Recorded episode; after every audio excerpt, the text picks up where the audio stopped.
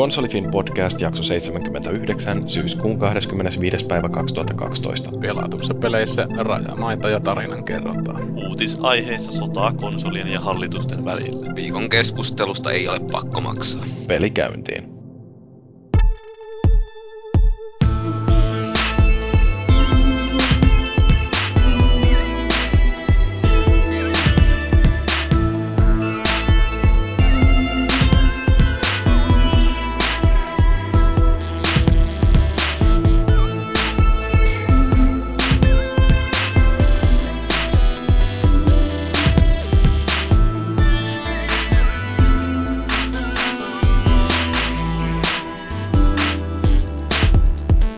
Eli mä oon taas maassa ja yritän päästä vähitellen tähän podcastin tekemisen tahtiin ja onneksi tässä on kolme tollasta veteraania apuna, jotka vähän yrittää ainakin pitää mua jollain tavalla ruodussa. Tämä on siis Konsolifin podcastin jakso 79 ja mä oon Jyri Amerikan matkalta palannut ja kuukauden tauon pitänyt ja, ja tota, yritän olla tässä podcast-hostina ja sitten mulla on tuolla kavereina tällaisia tyyppejä, niin kuin esimerkiksi Paavi, joka muokkaa lennossa käsikirjoitusta ja tekee sinne esittelyä itsestänsä, mutta en minä nyt tollasia. Oot niin kuin tyhjä tuoli Clint Eastwoodin kanssa, joka puhuu tosi härskejä. Paavi nukahti. Joo, se meni varmaan lätkää pelaamaan. Se on niin kova NR-mies. Joo, mä lähdin tuosta justiin, sori, mulla oli matsi kesken, justiin piti voittaa uluita sen ääressä, mutta niin, mutta niin tosiaan, joo, täällä ollaan taas se kiva, on tosi mukava olla täällä, vaikka Hamilton häviski kisan, tai siis Hamilton keskeytyi kisan, että sinänsä yksi takaisku saatiin jälleen tälle. Miksi niin jollain Hamiltonilla on merkitystä? No sen takia, että se on suuri, tämmöinen surullinen päivä moottoriurheilulla, aina kun Hamilton ei voita. Mitä hyvä siinä miehessä on? Miksi sä kannatat sitä? Koska se on, sillä on hyvä nimi ja sillä on hyviä repliikkejä. Esimerkiksi silloin se vitsaili kerran, kun sillä oli tullut kaiken maailman vastoinkäymisiä ja sillä sakotettiin joka kisan jälkeen, niin se sanoi, että hei, maybe it's because I'm black. Ja sitten öö, se on legendamies, että sillä oli hyvä vaimo tai naisystävä tämä Nicole Scherzinger. Se sillä vieläkin? Mä en tiedä, onko ne vielä yhdessä. Mun mielestä ne on. Ne on eronnut semmoinen viisi kertaa. Mutta... No se voi olla, että ne on vielä, mutta mä muistelin, että ne on vain, muistan vain, että ne on eronnut joskus. Mutta meneekö se meidän sulle? Menee. Okay. Ainakin tuon kisan jälkeen. Okei, no sitten meillä löytyy siellä lisää esiteltäviä tyyppejä. Meidän aina niin vaisu tuhomursu. Joo, tervepä terve. Täällä taas suurin piirtein flunssasta tervehtyneenä. Ja Mies, josta yhä... perinteisesti täytyy nyhtää sanoja irti. Joo, kyllä varsinkin. Että sitten... teille. Niin, tämä on tietysti, että musta ei saa kommenttia muuta kuin silloin, kun puhutaan NHLstä, niin mä yhdyn pikkaraiseen fyysisesti ja huuan, että NR on perseestä. Okei, okay, ja sitten Valuigi. Joo, kolmatta kertaa vissiin putkeen, tätä ennätys. No. no. on näitä putkia pitempiäkin nähty, että ei kannata vielä yhtään. No ei Ilveksellä ainakaan, mutta se on toinen juttu. Niin, no Ilveks... se on ihan hyvä, että saadaan tuota jääkiekkokeskustelua tähän, koska siitä ei ole puhuttu viime aikoina Konsolifin podcastissa juurikaan. Eikä foorumilla. Joo, foorumillakaan ei taida olla kuin kymmenen aktiivista ketjua, joissa puhutaan NHLstä. Joo, se on hyvä. Pistät uusimmat viestit haun, niin siellä on ensimmäiset kymmenen ketjua justiin NHL. Joo. Tällä osallistuin, osallistuin itse siihen keskusteluun sillä tavalla, että kuuntelin, kun kolmannet osapuolet juttelee niistä meidän ketjuista. En varsinaisesti kurkistanut yh- sormellakaan sinne. Way meta. No joo, jakson rakenne on hyvin hyvin tuttu. Ensin puhutaan peleistä, joita ollaan pelattu ja sitten sen jälkeen meillä on uutisia jonkin verran ja viikon aiheena tällä kertaa puhutaan ilmaispeleistä, joka on yllättävän hankala määriteltävä tällainen käsite kuin ilmaispeli, mutta englanninkielinen termi on free to play ja niistä me tosiaan nyt puhutaan. Ja eikä tässä kummempaa, hypätään heti tonne aloittamaan peleihin, jotka ollaan, joita meillä on ollut pelattavana ja sieltä ensimmäisenä arvotaan vastaajaksi Tuho Mursu, joka on investoinut taas Steam-peliin. Joo, tota Borderlands 2. Tässä hetki sitten sen lunastin täältä Höyrylantiasta ja ihan ykkönen meni silleen ohi, etten siihen koskenut, koska en sitten saanut siihen sitä öö, pelikaveria. Et mun käsittääkseni se oli ihan oikeastaan ko-oppia alusta loppuun, että se oli se suola siinä. Itellä, No siinähän on siis harvinaisen erinomaisesti toteutettu tämä drop-in, drop-out-kooppi, että ei siinä välttämättä tarvitse olla kaverin koko ajan edes mukana, mutta tietysti siitä saa enemmän irti, jos tutulla porukalla sen vetää. Ja kyllähän se niin kuin neljän hengen yhteistyöpeilinä se on jopa paljon parempi kuin se ihan yksin tahkottuna. Joo, kyllähän kaikki pelit sitten on parempia porukalla pelatessa, että jos ei niin kuin pelillisesti antaumuksellisesti, niin sitten se paskajauhanta, se yleensä pelastaa kaiken. Mutta tosiaan tota kakkosta tuossa aloittelin ja joku sen tuntia pelasi ja ihan kelpo peliltä, että yksin sitä oikeastaan veteli, että silleen sen ihmeemmin tiennyt oikein, että mistä on sitten kysymys. Vähän silleen tietysti kuullut näitä uutisia ja nähnyt kuvia ja tämmöistä, mutta tietoisesti sitten pysynyt vähän etäämällä, jotta sitten kokemus olisi tämmöinen niin sanotusti freesi.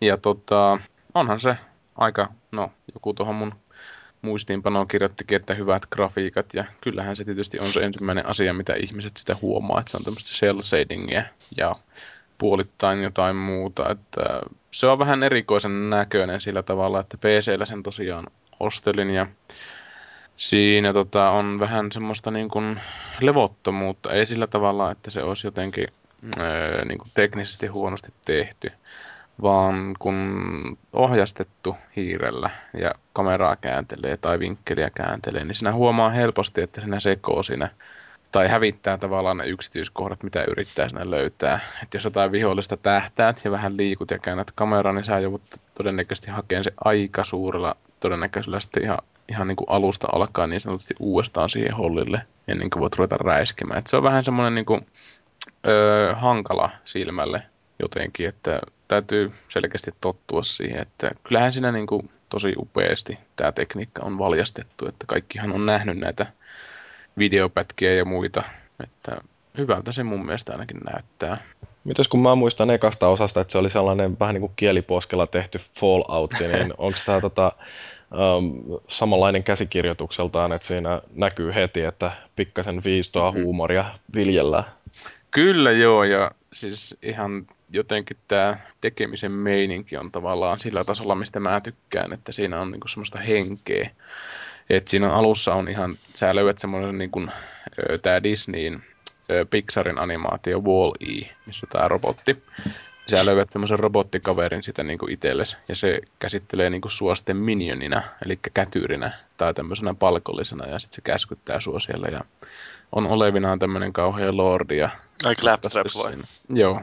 Ja tota, siinä alussa tosiaan löytää sen, ja sitten se auttelee sitä siinä, ja periaatteessa se alkaa, alkaa semmoisella kuviolla, että siellä on tota, ilmeisesti ykkösen jälkeen tota, mitenhän se nyt sitten oikein menikään. Ykkösessä oli jotain happeningia, ja tota, sen seurauksesta tämä planeetta, missä siinä ollaan, niin siellä sitten on alkanut kukkimaan jotain arvomineraalia, jota sitten on tämmöinen tyraani ruvennut louhimaan. Ja Handsome se, Jack. Nimenomaan, Handsome Jack. Ja sitten se hyökkää, kun pelaajat tulevat tota, noin niin, oman onnensa sotureina etsimään sitä rikkautta, niin se hyökkää se tyraani sitten kimppuun ja sä heräät sitten semmoisessa lumen tuiskeessa, josta tämä Claptrap on kaivamassa sulle ansaa, ei kun hautaa, mutta tota, se huomaa, että sä ootkin hengissä ja sitten se niin kuin värvää sut väkisin siinä itselleen semmoiseksi apuriksi ja siitä se sitten oikeastaan alkaa. Ja, ja, ja, ja yksin tosiaan pelannut ja rakenne on semmoinen aika, aika tota, perinteinen, jos on noita massiivi on ne pelannut, että sä met periaatteessa jonkun luokse, joka antaa sulle questeja, eli tehtäviä, ja niissä sitten on tietysti eri tavalla tämmöisiä niin kuin tavoitteita, mitä sun pitää sitten selvittää. Ja pointti on oikeastaan siinä, että jotkut questit on niin vaikeita, että sä et yksinkertaisesti pääse niitä eteenpäin, vaikka olisit kuinka hyvä pelaaja. Ja tota, mä en sitten tiedä, että kuinka pari tuntia vasta pelaamatta, tätä, tota, että kuinka paljon tuossa on niin kuin, tota vapautta. Että perustuuko se sitten loppujen lopuksi siihen, että kavereiden kanssa pelataan samaa playsia läpi ja läpi, niin kuin monet MMO-pelit yleensä sitten on. Että mielenkiinnolla kuitenkin sitten pitemmän päälle tätä katselen, että se pelaaminen itse asiassa on vähän, jos mä nyt sitten sitä ulkoasua vähän niin kuin, en moiti, mutta itse totuttelen siihen, niin se pelaaminen kyllä kans vaatii totuttelua, että se ei ole tavallaan niin täsmällistä se liikkuminen kuin jossain Half-Lifeissa tai muissa, että siinä on vähän semmoista marjomaista liukuvuutta siinä ohjastamisessa, ja varsinkin jos hyppimään joutuu, niin tuntuu, että se hahmo jää aina kiinni kaikkiin kulmiin ja siinä on sitten jonkun verran tämmöistä, ei nyt hyppyputselea suoraan sanottuna, vaan että sä pystyt keksimällä menemään aika, aika niin kuin jännästi sitten jonkun kohan kiertää tai muuta ja sitten tulee vihollisten selkään tai tai silleen. Mutta tota, rakenteeltahan tämä on hyvin paljon tuommoinen Diablo 3 tyyppinen, että sä saat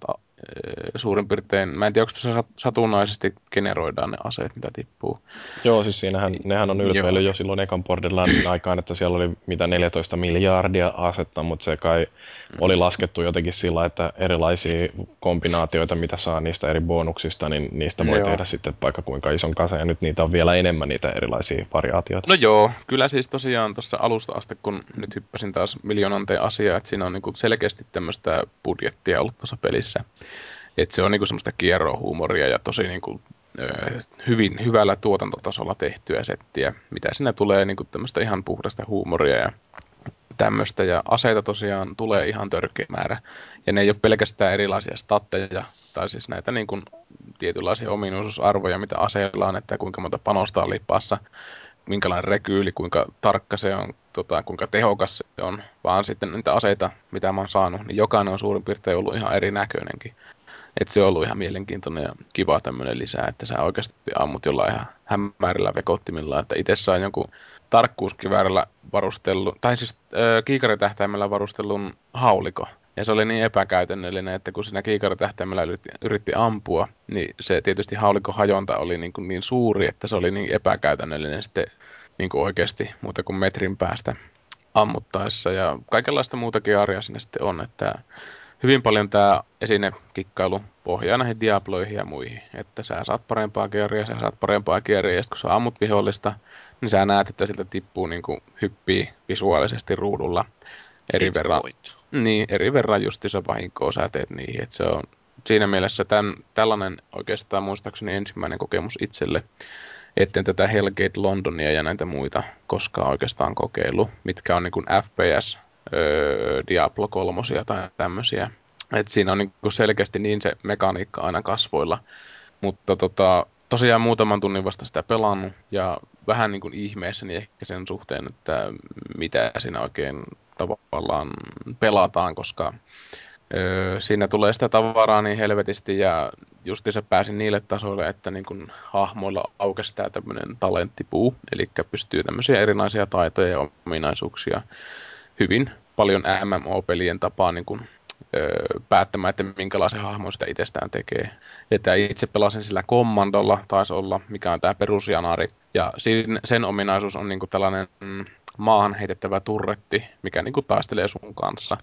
Ja siinä on niin semmoisia talenttipuita periaatteessa kolmenlaisia, että sä pystyt vahvistamaan sitä turrenttia tai vahvistamaan niin kuin omaa tehokkuutta, tai sitten se kolmas, mä en muista mikä se oli, mutta kuitenkin niin kuin tavallaan hyvin tämmöinen MMO-tyyppinen tyyppinen ratkaisu sitten, ja sitten ootan kovasti, että pääsisi sitä porukalla vähän testailla, että se vaikuttaa semmoiselta, että ihan rullaava tavallaan voi Siinä olla se Ainakin ihan, ihan hauskoja niin ominaisuuksia siihen taitopuuhun liittyy vissi, että silloin kun itse kävin katsomaan sitä ennakkoon, niin se justiin näytti niitä, että mitä, jos se maksimoi tavallaan sen jonkun taitopuun, jossa on se sun mm. tykkitorni vaikka, niin sä saat siihen tykkitorniin pistettyä vaikka kuinka hemmetisti niitä ty- erilaisia tykkejä, ja sitten toisaalta sä saat siihen, että aina kun sä heität sen tykkitornin maahan, niin siitä tulee joku pieni ydinräjähdys ja sitten... Joo, siinä on siis justiinsa tuommoista, niin kun, siis sitä pelistä huokuu tavallaan se, että sitä on tehty ihan älyttömän antaamuksella.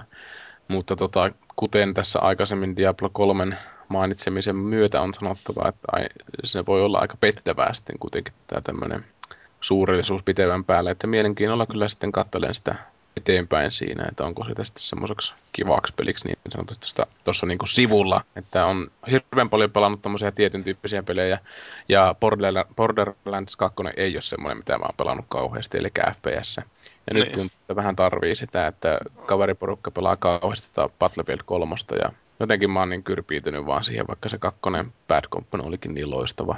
Niin tuohon kolmoseen on oikein sitten päässyt, päässyt sitten mukaan. Ja nyt on sitten tämä Borderlands, mikä on sitten ihan erityyppinen peli. Että se on niinku senkin takia itselle semmoinen vähän freesi. Se ei ole niinku räiskintäpelinä kuitenkaan kauhean semmoinen vahva. Se ampuminen itsessään ei ole mitenkään erityisen mahtavasti tehty. Että... Joo, ei siinä oikeastaan niin kuin tavallaan kikkaillaan sen hahmon niin kuin tällaisien pelityylien kanssa. Joo. Eli mä niinku just sain semmoisen aseen, mikä niinku ampuu semmoisia panoksia, mitkä räjähtää, kun ne johonkin osuu tai maahan tai muualle. Niin se muutti heti sitä mun pelityyliä, että mun ei tarvinnut periaatteessa osua siihen viholliseenkaan, vaan pystyi ampumaan niinku sen jalkoihin semmoisella haulikolla, mikä jokainen hauli räjähtää. Eli sillä on semmoinen pieni miinakenttä saman tien sen jaloissa. Että se niinku helpotti ihan tajuttomasti sitä ö, yhtä vaikeaa kohtaa, kun mä en tietysti tyhmänä lähi, että no minähän onkin tämmöinen kokenut jätkä ja minä menen tonne kauas, missä on tämmöinen joku questi, mikä mulla saattu olla aktivoituna, jolloin se sitten kartalla niin ilmoittaa, että täällä on tämä paikka, missä sun pitää touhuta. Ja tota, se oli ihan älyttömän vaikea. Ja siinä oli semmoinen niin questi, että mun pitää tappaa semmoinen helveti mini pöllipörri, mikä tota, no, niin on semmoinen ihan saatana vaikea tapettava. Mutta se pointti oli sitten siinä, että sun piti niinku tappaa se, tai vihollisia niinku spawnas ympärillä niinku jatkuvasti. Siellä oli semmoinen pieni satama, missä oli niinku miljoona koppia ja tönöä, ja niiden ovista tuli vihollisia niinku käytännössä koko ajan. Ennen kuin mä tajusin tämän kuvion, mikä tässä on niinku niin, niin kuin mikä se juoni siinä on, niin se oli ihan tuskaa ja paskaa, että kuoli siinä varmaan niin valehtelematta kuin kymmenen kertaa ja sitten vasta hokasi, että jaa, että ton kun tappaa, niin sitten nämä varmaan nämä muut sitten lakkaa spavnaamasta tai jotain sitten siinä, että no itse asiassa ne ei lakannut spavnaamasta, mutta mä vaan juoksin sitten karkuun, kun mä sain se yhden ison tapettua sitten siinä, että se on niin kuin rakenteeltaan hirveän paljon tuommoisten World of Warcraftin tyyppinen, että sä otat questin, menet tekemään sen questin, juokset takaisin palauttamaan sen questin. Että se on vähän tykkää, ken tykkää, että itse on ihan kyllä pärjään tuommoisenkin kanssa näkyykö se tarina siinä yhtään vahvemmin kuin siinä tota, ykkösessä? Siinähän se mm-hmm. jäi aika sinne taustalle ne pienien tehtävänantojen niin kuin maininnoiksi.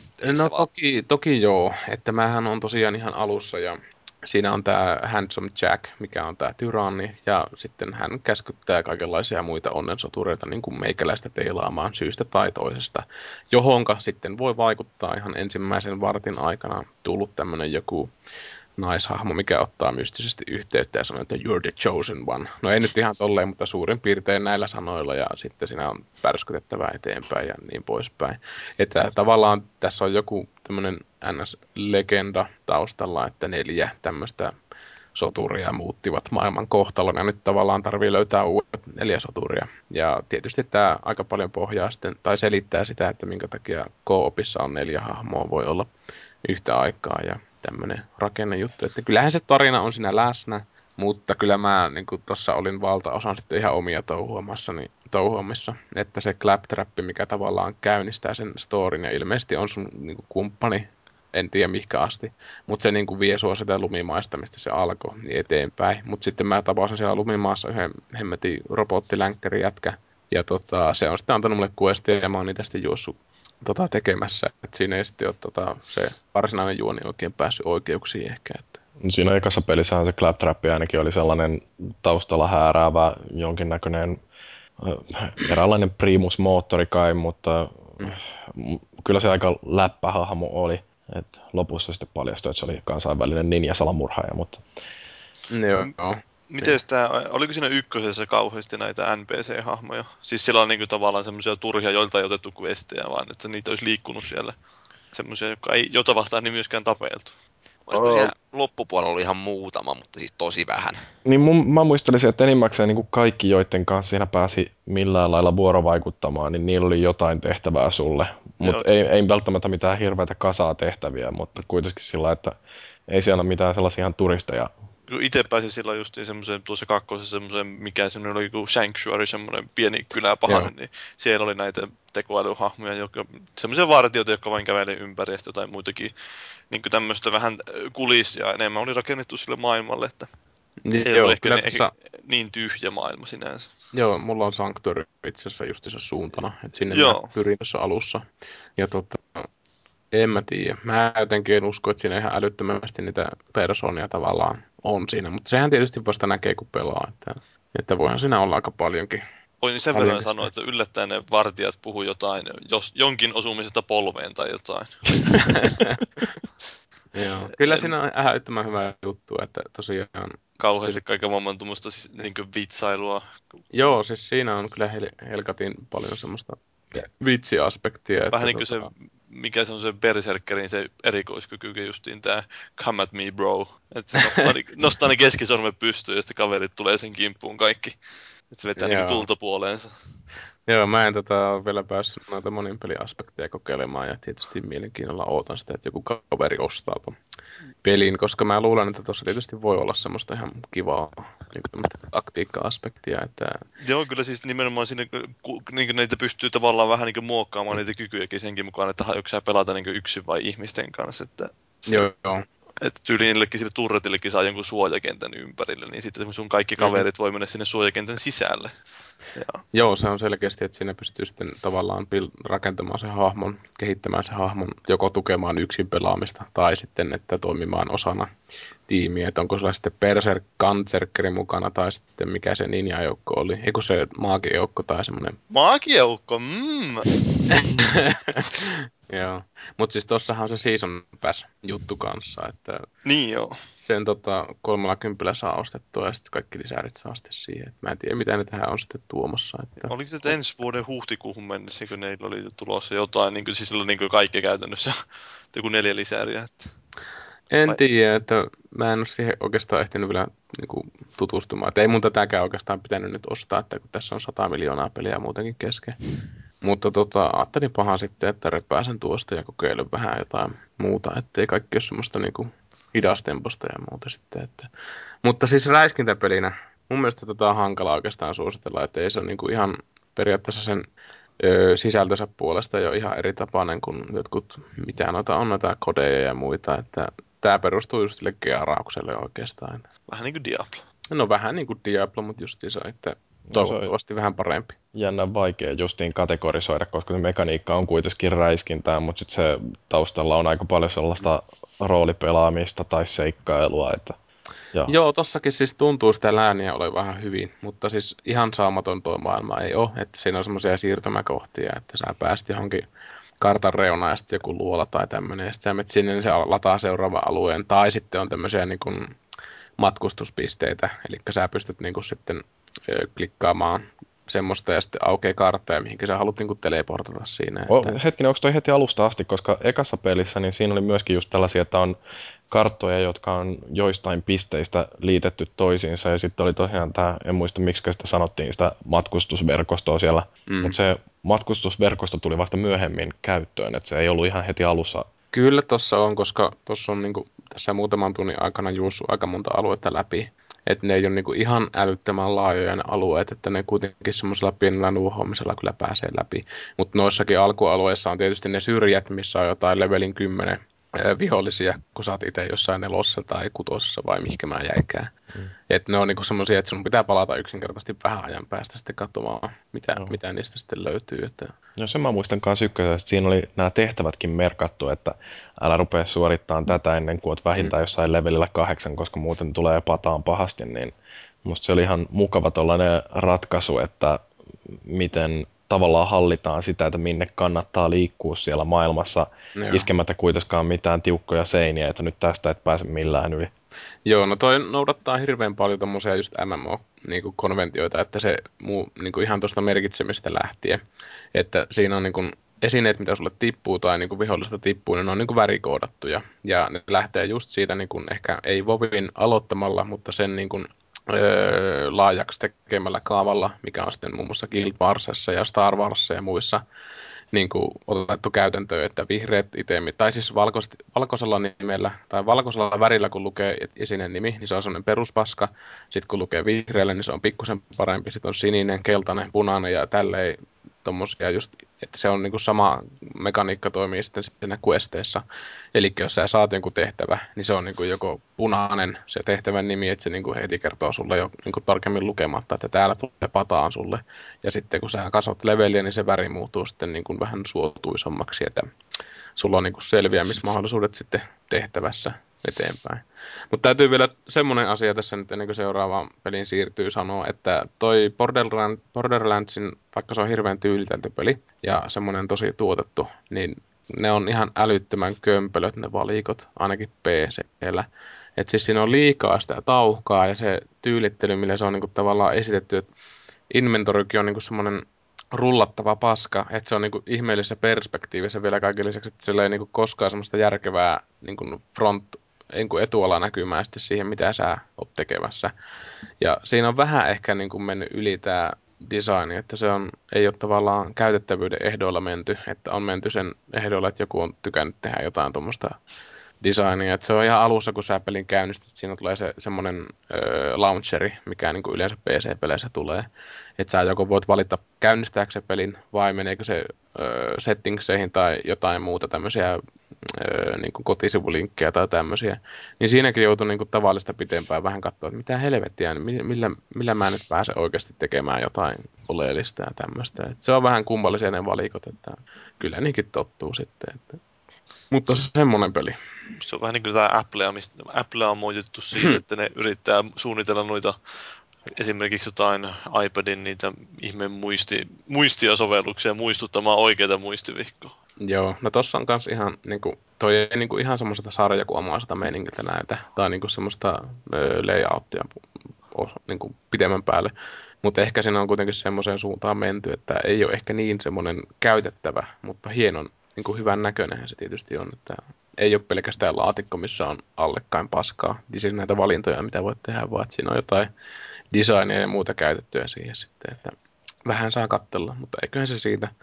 Se on vaan jotenkin niin tuskaisen vaikea se inventori käyttää, että no, kai siihen oppii sitten. Jos ei opi, niin heitetään seinään hiuksista. No entäs sitten, minkälainen inventori on Guild Wars 2? tota, joo, tässä on tosiaan enemmän ja vähemmän sitten tullut pelattua sitä ja se alkaa nyt sitten paljastua se tausta tai luonne tavallaan sitten sitä pelistä, että siihen on oikeastaan törmännyt sitten siinä, että öö, loppupää, kun saat 80 levelillä, niin tavallaan tekeminen loppuu siinä mielessä, että siinä ei ole semmoisia juttuja, mitä niin kuin esimerkiksi just tässä Vobissa on, että kun sä pääst tappilevelille, niin sulla on niin kuin aina tavallaan semmoista tavoiteltavaa, mikä on niin kuin pitää sut pelin parissa. Ja ehkä tämä on vähän vaikea tai huono sanoa tuolla tavalla, koska siinä on kuitenkin sitä tekemistä, että en ole mitään tuommoista niin Vovin jälkeistä peliä pelannut, missä olisi noin ihan helvetisti sitä tekemistä. Eli vaikka sä oot niin tappilevelillä tuossa Guild Warsissa, niin sä saat XPiä koko ajan, ja jokainen XP niin kuin, tai leveli tavallaan antaa sulle yhden skill pointsi. Ja sä voit sitten niitä niin kuin, avata itsellesi uusia skillejä, tai sitten sä voit niin kuin, lunastaa semmoiselta kauppialta niidenkin kanssa jotain kaikkein voimakkaampia paskoja materiaaleja tai muita aseita. Et siis tekemistä silleensä tuossa on ihan tajuttomasti. Mutta jos tätä Vovitermeillä niin kun, tai niitä pelanneet ihmiset tai niille sanoo, että minkälainen tämä loppuosa on, niin periaatteessa tätä voisi kuvailla ensimmäisen World of Warcraftin loppupuoleen tai tämmöiseen instanssi, eli näiden luolastojen tilanteeseen, että niitä ei tavallaan ole, ne ei ole kovin niin kuin monimutkaisia, että siinä just on tavallaan ehkä niin kuin hyvin paljon semmoista vaivaa joutuu pelaaja näkemään. Ja sitten se palkinto on mun mielestä tällä hetkellä todella huono. Eli käytännössä ne on kosmeettisia, kaikki palkinnot, mitä sä tällä hetkellä saat. Että sä saat ne hienoimmat armorit ja sä saat ne hienoimmat aseet ja tälleen. Että sä joudut niinku oikeastaan sato, satoja kertoja pelaamaan jonkun luolaston läpi, mikä pahimmillaan kestää niinku tunni, mutta kymmeniä ja kymmeniä kertoja. Että sä saat jotain kerättyä, jotain paskaa sieltä, minkä sä sitten voit niinku jalostaa niin sanotusti eteenpäin sitten siihen parempaan kiariin. Ja itse on oikeastaan keskittynyt vähän niin kuin tähän World vs. Worldiin. Eli massiivisiin tämmöisiin pelaajien välisiin mittelöihin. Ja niissäkin on tavallaan se sama laki, mikä on kaikissa ollut, että se kello on eniten porukkaa, niin se pärjää. Et tietysti on sen huomaa välillä, että kun jos on oma itse niin kuin jossain porukassa, missä on joku 20 jätkää ja on niin kuin teamspeak, että pystyy niin kuin sitten kommunikoimaan ja joku johtaa selkeästi, niin kyllä semmoinen vetää helposti turpaa jotain 40 köörinkin porukkaa, mikä niin kuin ilman johtajaa ja ilman mitään tämmöistä teamspeakia, niin tulee sitä päin.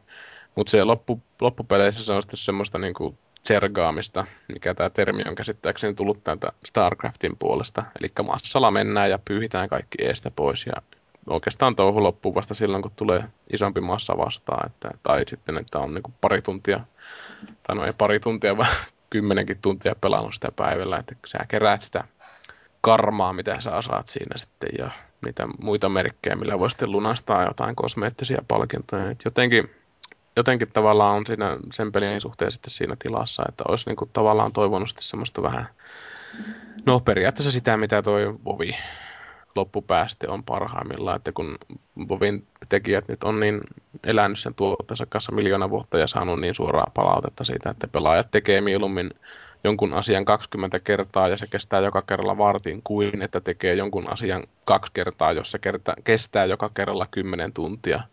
Että jotenkin tuommoisia niin järkevyyksiä on sitten unohdettu siinä. Mutta kuitenkin ihan niin potentiaalin puolesta mä uskon, että tämä peli on semmoinen, mikä varmasti haastaa tämän Vovin pitkälle.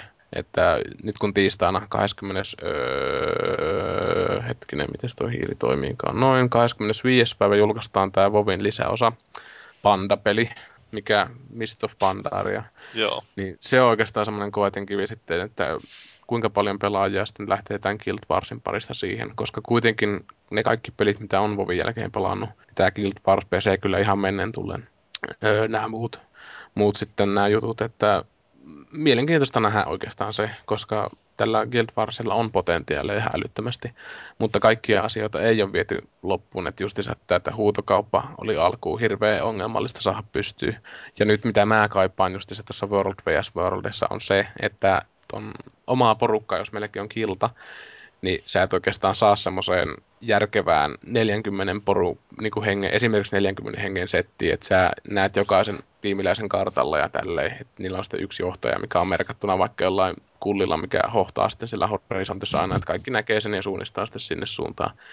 Ja semmoinen niin ei onnistu, että sin, tota, jotenkin vähän niin kuin kummallisia juttuja tässä pelissä, että tämmöinen ryhmätoiminta, varsinkin kun niin suuri osa, varsinkin Guild Wars 1, joka sitten on periytynyt kakkoseen tämä pelaaja vastaan pelaaja miljö, niin se olisi kyllä tarvinnut selkeästi aika paljon enemmän ruuvaamista. Ei pelkästään sen takia, että se on just sitä, että juostaan vaan massalla jonnekin ja ne kartat on aina viisi kilometriä pitkiä ja tämmöistä sitten, että se on vähän semmoinen kysymys, kysymys sitten kuitenkin loppujen lopuksi. Mä en usko, että toi Pandaria itse asiassa vie niin paljon pelaajia Guild Warsilta kuin että se saattoi pyyhkästä sitten noiden lotrojen lisäreiden myötä lähteneet vovittajat takaisin sinne tai Star Warsista puhumattakaan. Että, että, että jotenkin siis itse asiassa tämä Guild Warsihan perustuu tavallaan semmoiseen vapaaseen pelaamiseen, että kun Vovissa on tämä pyhä kolminaisuus, sulla on tankki, sulla on hiileri, sulla on sen damaken tekijä, niin kuin kaava. Ilman semmoista toimivaa kolminaisuutta sä et pääse niitä paikkoja läpi.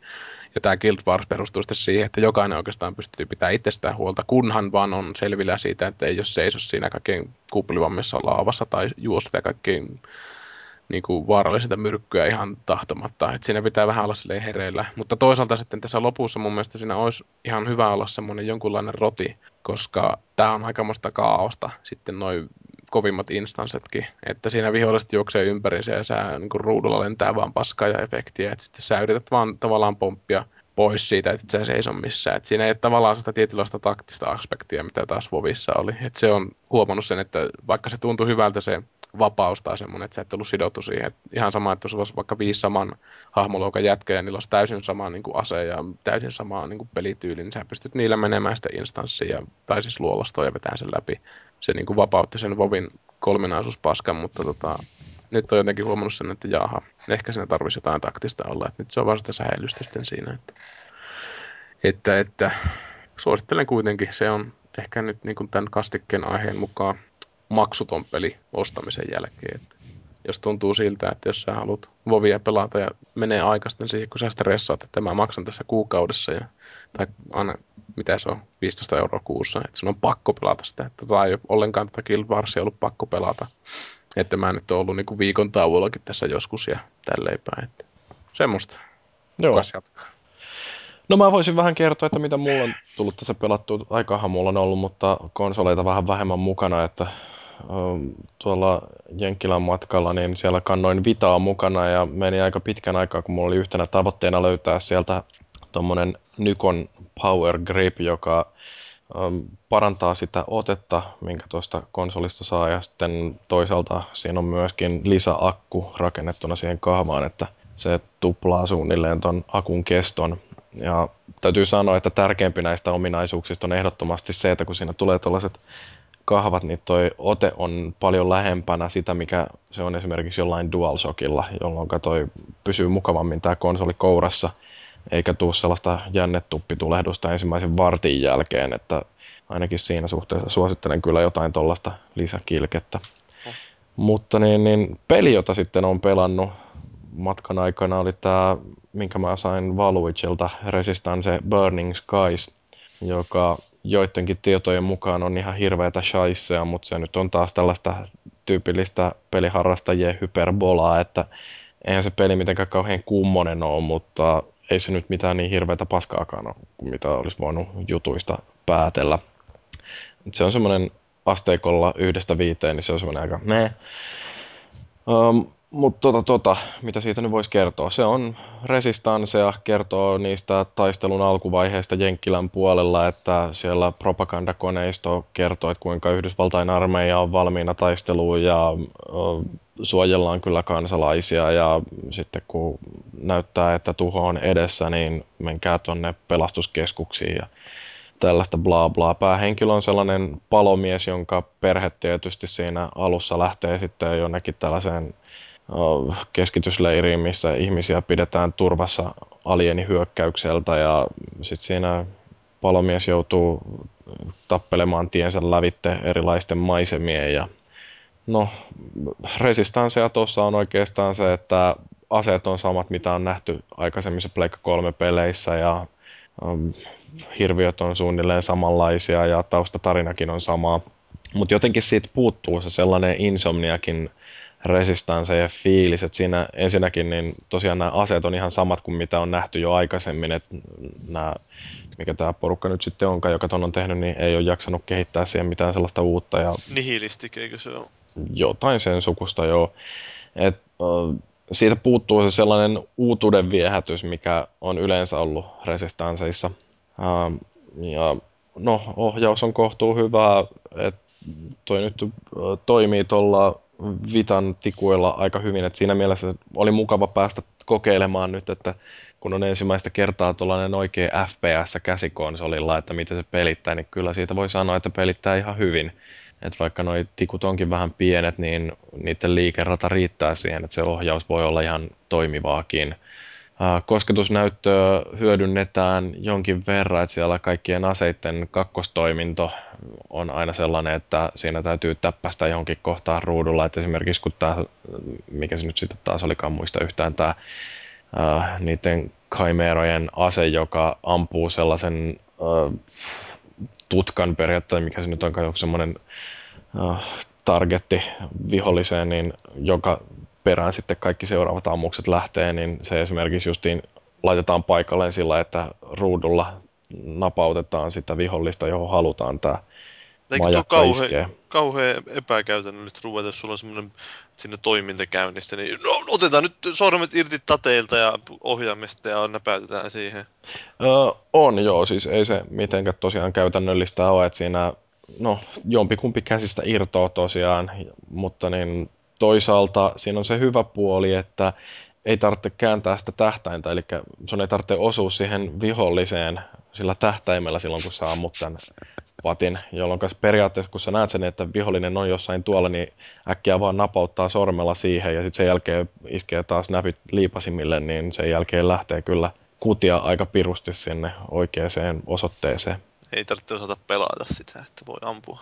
Niin, no mutta toisaalta nämä tarrapatit, niin niitä on aika rajallinen määrä, että maksimissa niitä taisi olla kuusi mukana aina kerralla.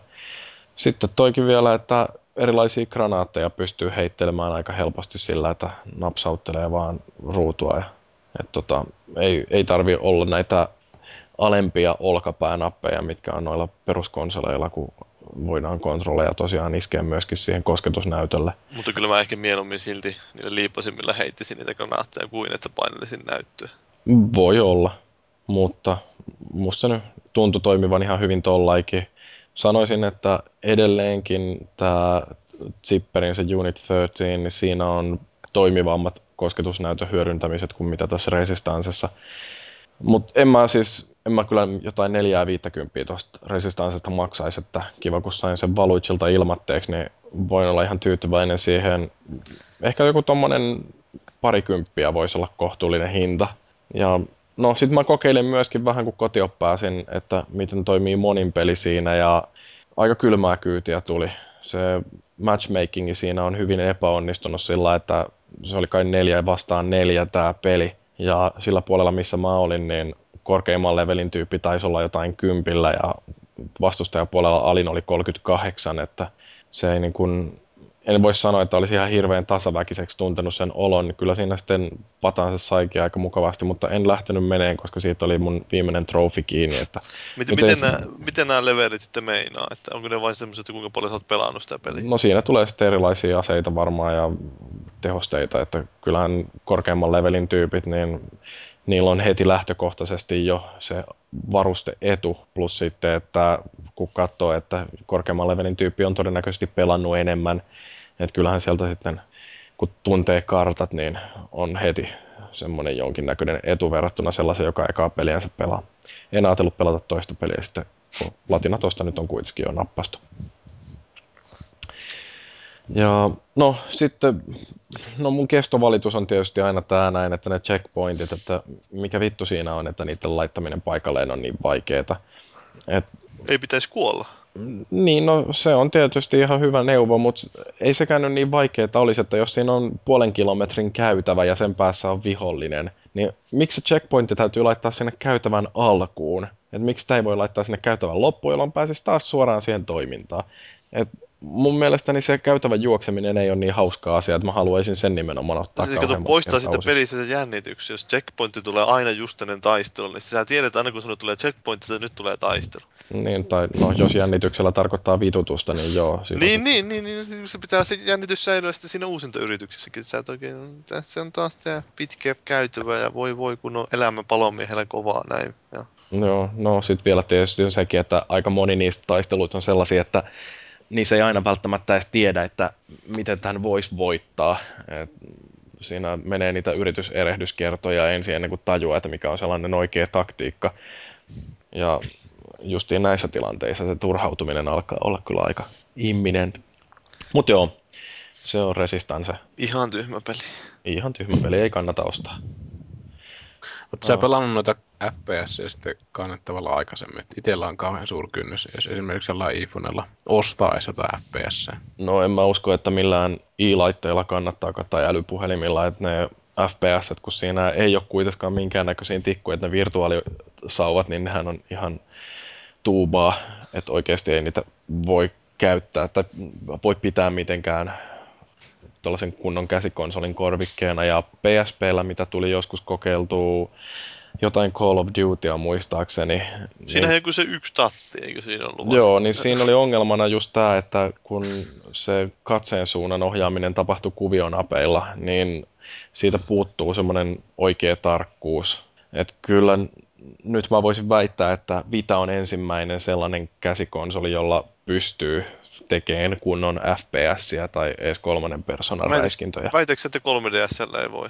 Väitän. Miksi? No, kun siihen täytyy ostaa lisäkilkkeenä se toinen sauva, tai siis mikä levy nyt sitten onkaan. Sillähän on tehty jo Resist, eikö Resident Evil, no samaa yhtä huono, mutta kuitenkin. Joo. No joo, sitten toinen peli, mitä mä pelasin, kun on tää näin tää Walking Dead nyt kovasti pinnalla, Telltalein episodimainen peli. Sitä on kehuttu ja mä en nyt muista, että onko mä oikein maksanut tosta jotain vai oliko toi maksutta PlayStation Plus-jäsenille jossain vaiheessa saatavilla tämä Back to the Future, the game. Niin sen on kuitenkin ladannut joskus aikoina ja nyt ajattelin, että pahkeinen kokeillaanpa, että minkälaisesta pelistä on kyse. Että jos tämä on hyvä, niin sitten voi tota Walking Deadiäkin harkita.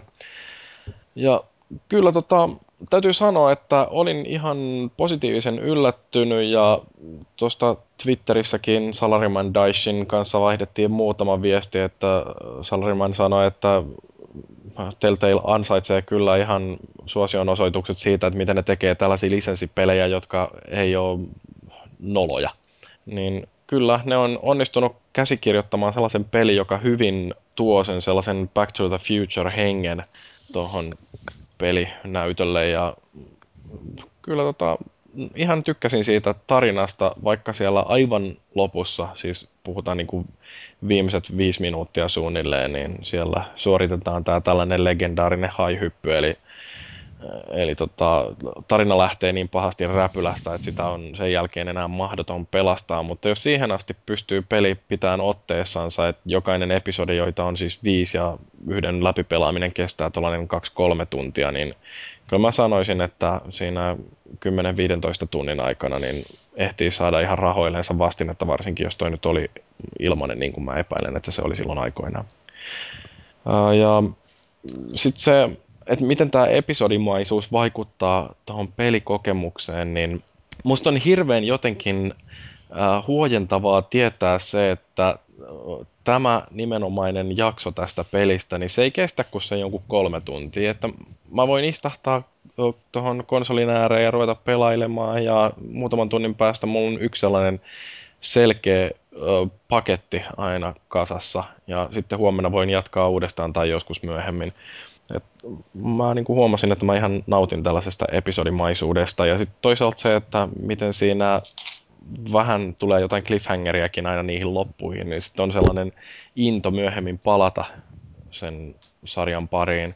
Ja just tätä mä ajattelin, että miten se Walking Deadissä sitten vaikuttaa, että siellä todennäköisesti jokainen episodi päättyy myöskin tuollaiseen cliffhangeriin, niin mä oon hirveän kärsimätön ihminen, musta olisi kauhean tärkeää päästä saman tien jatkaa, ja siksi oli ihan mukava, että kun näkee sen, että mitä seuraavassa osassa tapahtuu, niin tässä Back to the Future-tapauksessa mulla oli mahdollisuus jatkaa saman tien.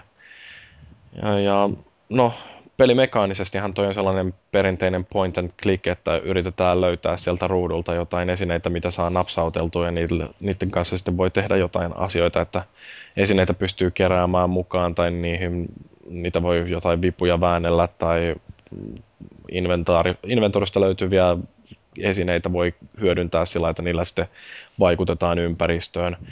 Mutta PCllä, kun näitä on aikaisemmin pelannut, niin siellähän se pelaaminen on sitä, että liikutetellaan hiiren kursoria ympäri sitä näyttöä ja katsotaan, että missä kohtaa tulee sitten joku sellainen aktiivinen osa.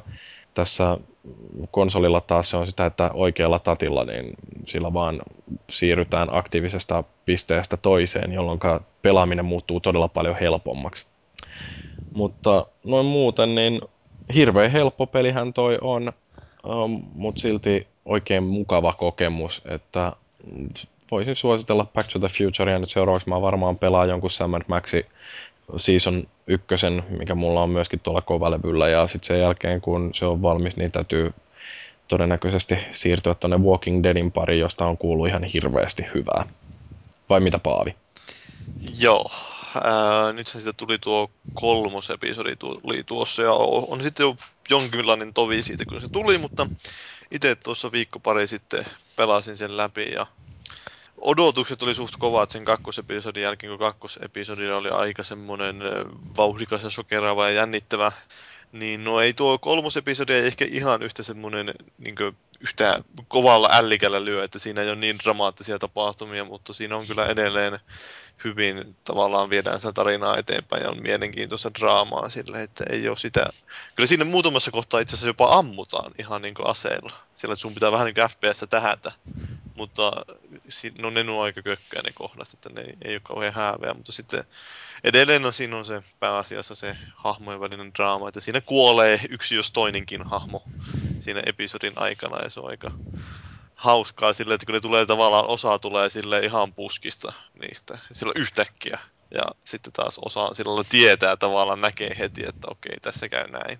Niin siinä on semmoista ihan mukava vaihtelevaa se kerronta. Mutta mitä nyt jos haluaa vähän huonoja puolia tuosta sanoa, niin se tuntuu kyllä vähän liikaa just niin kuin sä sanoit, että tuo Back to the Future on aika helppo niin tuokin on kauhean tavallaan rajoitettu ja siinä ei ole kauheasti silloin tunnu olevan varaa pelaajalla toteuttaa itseään tai niin kuin tavallaan pelata, vaan se on enemmän sitä, että valitaan niin just niissä vanhoissa Choose Your Own Adventure-kirjoissa, että, tai jossain, jos on lukenut Akuankan taskukirjaa, joka niissäkin joskus oli niitä, että mene sivulle 72, jos haluat, että hei, Heikki Huima hukkuu, vai mikä, mikä olikaan. Hei, Heimo Huimo, Heimo Huimohan se oli joo, mutta kuitenkin tuommoisia tyylisiä juttuja, että okei, no mä nyt tässä teen jonkun valinnan, mutta se on vähän epäselvää, että kuinka paljon sillä loppujen lopuksi on vaikutusta ja sitten, että ei se nyt ole varsinaisesti kauheita pelaamista aina. Mutta se on semmoista, että tavallaan nimenomaan enemmän siitä tarinasta kiinni, että ei, ei niinkään pelillisestä puolesta. Että jos, jos, jos haluaa semmoista nimenomaan kauhean hyvää ja haastavaa peliä, niin ei todellakaan kannata noita hankkia. Että se on sitten, pitää olla kiinnostunut siitä tarinasta ja valmis vähän jopa juttelemaan tyhjänpäiväisesti niiden hahmojen kanssa, kun siinä on niitä useampia useampia hahmoja ja semmoisia tavallaan semmoisia hiljaisempia hetkiä, joissa sä voit vähän pyöriä ympäri siinä ja jutella niille hahmoille, niin sitten tosiaan kannattaa niitä juttuja käydä siellä kuuntelemassa, niin siihen saa huomattavasti lisää siihen tarinaan. Mutta eikö se tota, siis toi vaikeustaso tuossa on kai vähän toisarvoinen juttu, mitä mä oon ymmärtänyt, niin tuossa Walking Deadissä pystyy aika paljon vaikuttamaan siihen tarinan tapahtumiin. Että siellä... No kyllä sä pystyt aina niin asettumaan jonkun toisen niin puolelle tavallaan niitä jotain kiistoja niin kyllä sä varmaan jossain määrin pystyt, no mä annan tämmöisen yhden, no en mä annakaan esimerkkiä, kuitenkin kun spoilers, mutta siis semmoisia ihan yksinkertaisia juttuja, että just sä saat valita tyylin, että joku zombit hyökkää ja sitten ketä sä lähdet auttaa siitä. Ja sitten no. totta kai, jos sä autat jotain Pekkaa, jonka isä ja äiti on sun mukana, niin isä ja äiti on kiitollisia, mutta sitten jos sä autatkin Jaskaa, jonka isä ja äiti on mukana, niin ne ei ole välttämättä kauhean kiitollisia. Niin, niin, niin, niin, että tuommoisia, kyllä niissä on vaikutusta, joo, mutta toisaalta välissä on vähän epäselvää, että kuinka paljon vaikutus niillä ne onkaan. No, millä sä pelaat tota?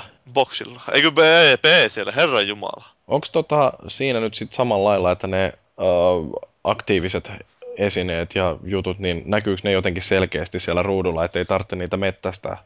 Ei ne näy mun mielestä, että sä liikutat sitä kursoria vähän silleen ympäri, se just niin kuin sä sanoinkin, mutta kyllä ei sun tarvi nimenomaan, että se ei ole kauhean tarkkaa, että kuinka, niin kuin, että se pitäisi osua nimenomaan siihen just kohdalle, että se on semmoinen yhden pikselin kokoinen paikka, vaan aika suurpiirteisesti saat huitua sillä kursorilla, että se ilmoittaa, että ei tuossa jotain mielenkiintoista. Mm. Mutta sit... Et ole kokeillut sitä ohjaimella? Oon pelannut nimenomaan ohjaimella. Oh, okay. pelannut. Siitäkin ei, siinäkään ei ole sitä että olisi jotain aktiivisia pisteitä. En tiedä, onko se boksilla sitten eri tavalla tai pleikkarilla, mutta... Joo, täytyy varmaan jossain vaiheessa tutustua. Ko- kokeilin käyttää sitä jopa Steam Big Pictureissa, eli siinä uudessa, joka on betassa tällä hetkellä vissiin se ominaisuus. Eli käytännössä siellä jokainen pystyy menemään muistaakseni vain tuonne Steamin asetuksiin, pistää settings, ja sitten sieltä, öö, mikä se olikaan, joku, joku paikka tuolla oli semmoinen, että sieltä saa valita, että haluatko osallistua betaan ja betoihin ja sitten okei, okay, mä haluan osallistua betoihin ja sitten sulle ilmestyykin heti tuonne joku tuommoinen palikka tuonne Steam-applikaation oikeaan yläkulmaan, jossa lukee The Big Picture. Sitten kun sä painat sitä, niin se aukeaa koko ruudun kokoiseksi tuo Steam ja siinä tulee ihan erilainen käyttöliittymä, joka vähän muistuttaa jotain tyyliin ehkä boxin käyttöliittymää, mutta on paljon parempi kuitenkin. Joo. Vaikuttaako siihen itse peliin jollain lailla? Ei se itse peli muuta kuin, että tavallaan kun sä jos sä pelaat Steamissa ja siinä tulee niin alanurkkaan niitä ikoneja, mm. että joku on online tai jotain tuommoista, ne on aika pieniä, tyyli, jos sä pelaat Full HD-resolla. No. Niin ne on ehkä vähän niin kuin, tavallaan isompia ja semmoisia, niin kuin, vähän niin kuin, ehkä konsolimaisempia.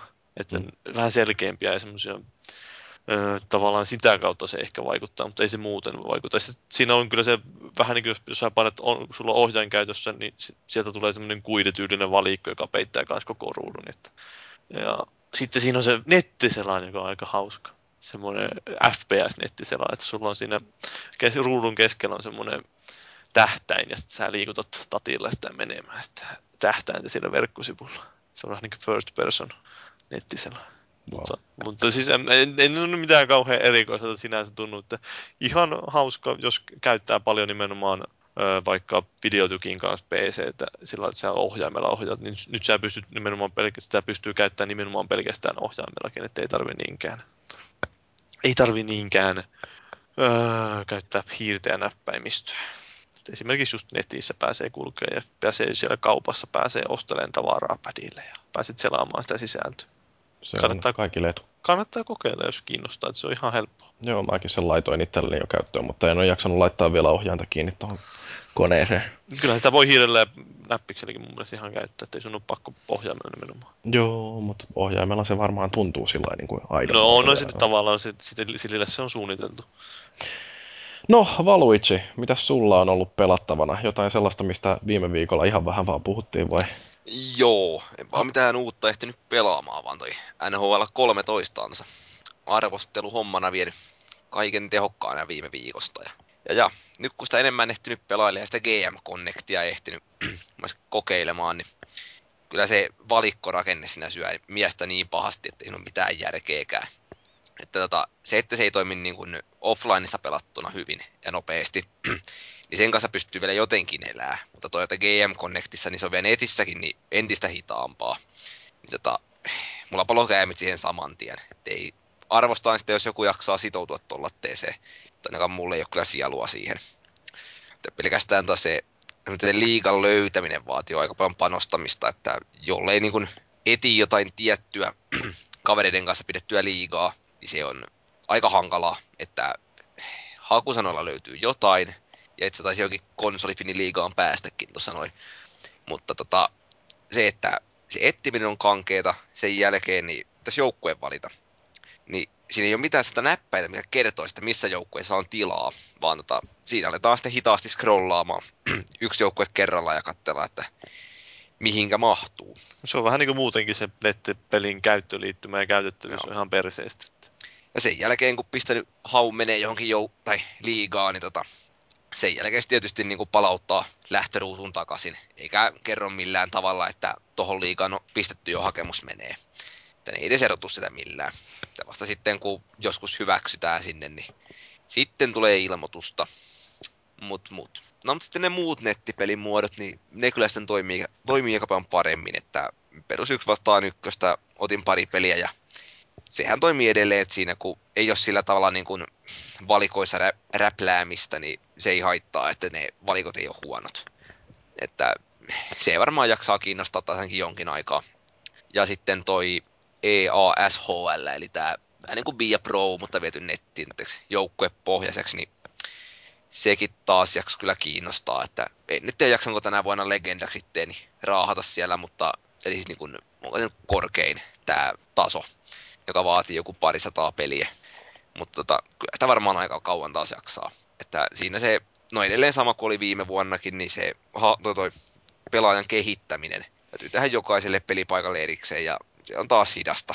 Ja samoin sitten, kun siinä edetessä aukeaa tällaisia slotteja, jotka voi sitten free-to-play hengessä ostaakin oikealla rahalla, mutta myös pystyy availemaan omatoimisesti, niin, niin, niin nekin täytyy erikseen laittaa ja se on kyllä aika hirveätä touhua sekin. Mut mut, mitähän sitä vielä? Tota, niin, no se luistelu, joka siinä uudistuu paljon, niin tota, kyllä sen kanssa alkaa niinku olemaan sujut jo, että ei se enää niinku ärsytä millään tavalla eikä tule ongelmia.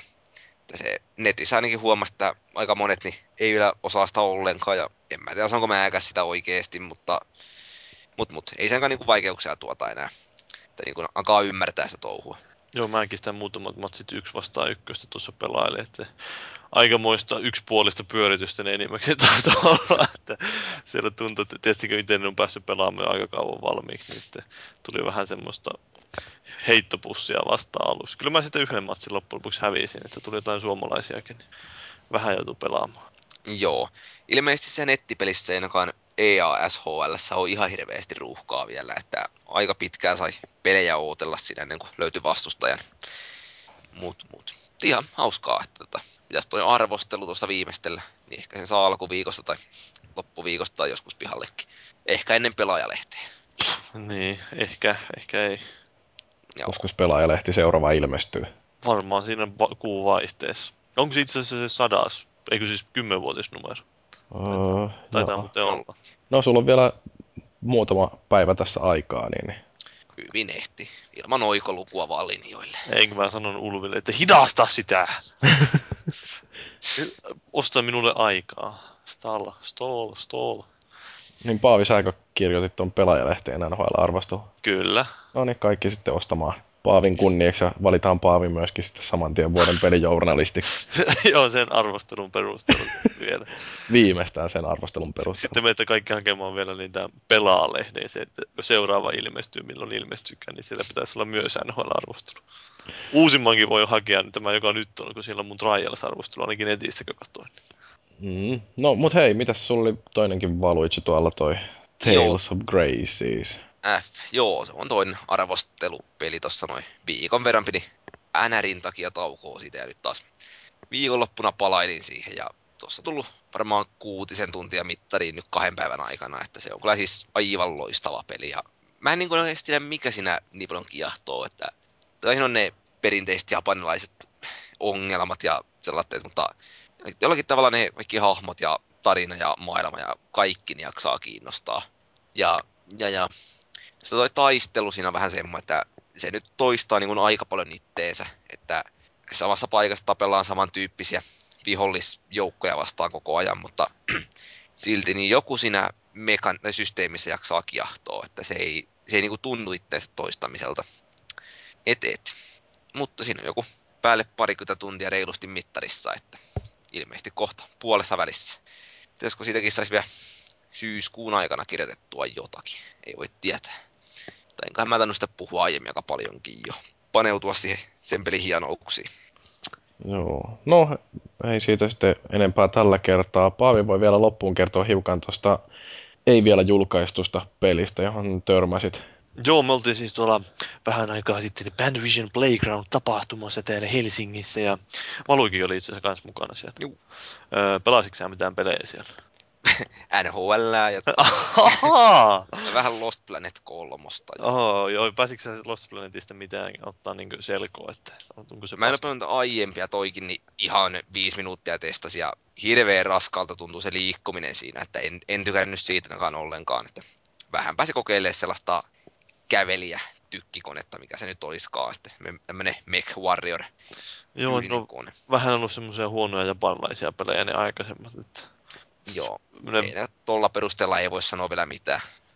Joo, en mä siis, mä itse pelasin tosiaan, siinä oli Capcomin peleistä oli tuo Lost Planet ja sitten oli Resident Evil ja sitten oli tää DMC, eli Devil May Cry, tämä uusi, mikä tämän Ninja Theorin kehittämä uusi Devil May Cry. Ja se on ihan hauskantunut peli, tai siis ainakin näyttää ihan tyylikkäältä, vaikka nyt onkin Unreal Engine kolmosella pyörivä peli, niin silti se näyttää ihan kivalta. Millä alustalla se pyöri? Se taisi olla boksilla. En ole itse ihan varma kyllä. Taisi olla kaikki ne kolme siinä boksilla. No se on, ei yllätä sinänsä, että boksihan on se, millä tavansa peliä esitellään, mutta niin, kuitenkin, niin siellä, öö, no, pyöriikö se nyt, mä en muista, onko se nyt 30 freimiä sekunnissa, se taitaa olla 30 freimiä, mutta kuitenkin niin semmoinen tosi tyylitelty se maailma, että siinä on ihan hauskan näköistä, kun ne kadut välissä, sillä lailla miten sattuu ruudulla, ja se oli vissiin samaa buildia, jota tämä Dragonfly pelasi silloin siellä Gamescomissa. Että tuossa oli kolme tasoa. Mä pelasin sen ihan ekan tason, jossa oli jonkinlaista tällaista tutoriaalia peliin. Ja sitten mä pelasin kolmannen tason kolmannen tason ja etsin sen keskimmäisen pomotaistelun välistä ja siis hyppäsin suoraan sinne kolmanteen, jossa sanottiin, että ei tämä voi olla aika vaikea, että älä pelaa tätä. Ei siinä ollut mitenkään kauhean vaikea. Hieno, hieno. Sillä oli niinkö, no siinä oli kuulin kommentti. Mä itse en ole pelannut siis aikaisempia Devil May Cryta käytännössä ollenkaan. Joskus kun jotain Devil May Cry 4 demoa, niin mulla on jo kauhean hyvää käsitystä siitä, että miten pelimekaniikka on toiminut niissä aikaisemmissa. Mutta siinä nyt tuli kommentteja, just niin kuin näki, että joku, joka on nimenomaan pelannut paljon Devil May Cryta ja oli vähän semmoinen sarjan fani, niin heti että ei, ei, ei, kun tätä on raiskattu tää pelisarja. Ja silloin kauheasti tuli kriti- kritiikkiä heti lensi sille pelille, mutta mun mielestä se ei, se ei siis tuo on nimenomaan, haetaan uudenlaista näkökulmaa pelisarjaan, niin kyllä se mun mielestä saakin olla vähän erilainen kuin ne aikaisemmat. Ei se, se vähän menisi koko pointti hommasta, jos olisi tismalleen samanlainen. Että ihan hyvä, hyvältä siis tuntuu, että voisin jopa harkita ehkä, jos siihen pääsee, kun siihen pääsi vähän sisään siihen pelimekaniikkaan, että se on semmoista tyyliteltyä kombomättämistä, että oli vähän, välissä oli semmoisia erilaisia vihollisia niin tyyliin, sinisiä vihollisia ja sitten oli liekehtiviä vihollisia, että sun piti käyttää erilaisia iskuja näitä vastaan, että sä pystyit murtautumaan niiden suojauksen läpi ja tämmöistä vähän joutu ajattelua harrastamaan siinä pelattavuudessa, vaikka itse ehkä enemmän on aina tykännyt siitä tyylistä, jota tämä Ninja Gaidenin harrasti, ainakin on se eka kolmelotteinen Ninja Gaiden, niin siinä oli mun mielestä tosi hyvä balanssi tässä väistelemisessä ja vastaiskuissa ja tämmöisessä, että se tuntui semmoiselta hienolta tanssilta se taisteleminen. Tuossa se on ehkä vähän semmoista suoraviivaisempaa. Mutta niin, oliko sinulla jotain kysyttävää, Jyri? No, no ei, siis oikeastaan lähinnä vaan ajattelin, että kuinka äh, fanaattisesti sä suhtaudut aikaisempiin Devil May Cry-peleihin, mutta ilmeisesti et, kun nämä uudistukset, mitä Ninja Theory-pelille tekee, niin ne ei mitenkään järisytä sun maailmankuvaa. En mä oikein tiedä käytännössä, jos mulla aletaan se peli ja pelataan sitä, niin en mä tiedä, että mikä asia on tehty eri tavalla kuin ennen. Että... No eikö Dante ole siinä ainakin vähemmän gootti? No sen nyt mä tiedän, totta kai että se näyttää erilaiselta, mutta ei se nyt mua haittaa se ulkonäkö sinänsä. Se on muuten, no ehkä se on vähän emo se Dante. Oli muuten niin se maailma oli tosi tyylikkään näköinen. No.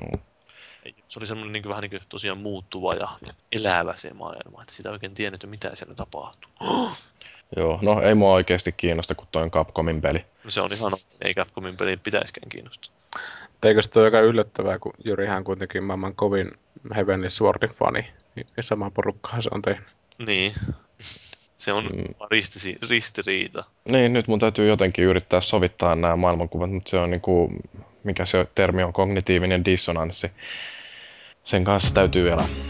Mutta joo, mä luulen, että meidän moppiosuus on tässä lyhyesti kuitattuna. Sitten meillä uutispuolella niin siellä konsoli soditaan ja vähän muitakin sotajuttuja, jotka ei ole niin kivoja käsitellään, mutta pidetään sitä ennen tässä vähän taukoa.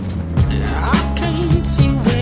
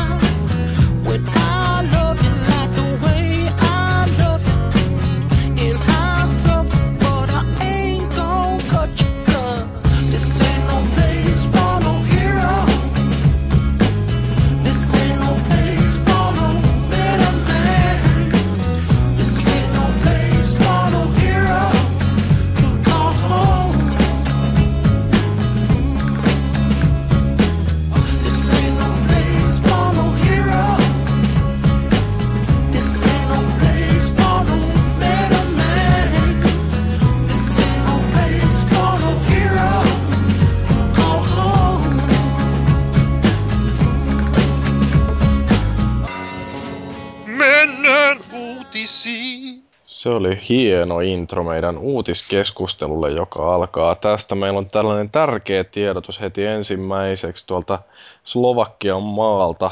Siellä tota, on maa tehnyt varmaan, tai Bratislavan kaupunki, niin tehnyt varmaan isoimman virheensä ikinä ja päättänyt, että toi Chuck Norris ei saakaan nimikkosiltaa Slovakia ja Itävallan rajalle. Niin mä en tiedä, että ne ei ole varmaan kattonut niitä Missing in Action-elokuvia ollenkaan. Niin, mutta en tiedä mitä tossakin nyt sitten käy. Että kuinka kauan Bratislavan kaupunki on vielä olemassa tämän jälkeen, kun ovat men- menneet tuollaisen virheliikkeen tekemään. Ei vaikka Chuck Norrishan on ihan täys ääliö niin, eikö se ollut, mitä, se oli jotain poliittisesti hienoja juttuja, se oli tehnyt, en muista enää yhtä mitään, mutta... No siis se oli jotain vetoomusta tehnyt, että ihmiset äänestäkää Mitt Romneya tai muuten tämä maamme joutuu helvettiin, koska niin, joo. Barack Obama on kenialainen muslimi. Aivan näitä, joo. Tähän oli ja kommunisti varmaan vielä. Joo, joo, siis sehän kuuluu tänne Fox Newsin uh, näihin puheenaiheisiin, että kuinka marksilainen Barack Obama on tällä viikolla. Niin ja sitten tämä, sehän oli hauska, kun tämä Fox News ei ole mitenkään reagoinut sitten siihen, että kun täältä Mitt Romneylta oli sieltä jostain puoluekokouksesta semmoinen kuvapätkä, niin videopätkä, jota ei ollut tarkoitettu julkisen jakeluun, niin oli tullut sitä julkisen jakeluun ja se sanoo siinä, että mitä se nyt sanokaan, että suurin osa, tai mikä jotain...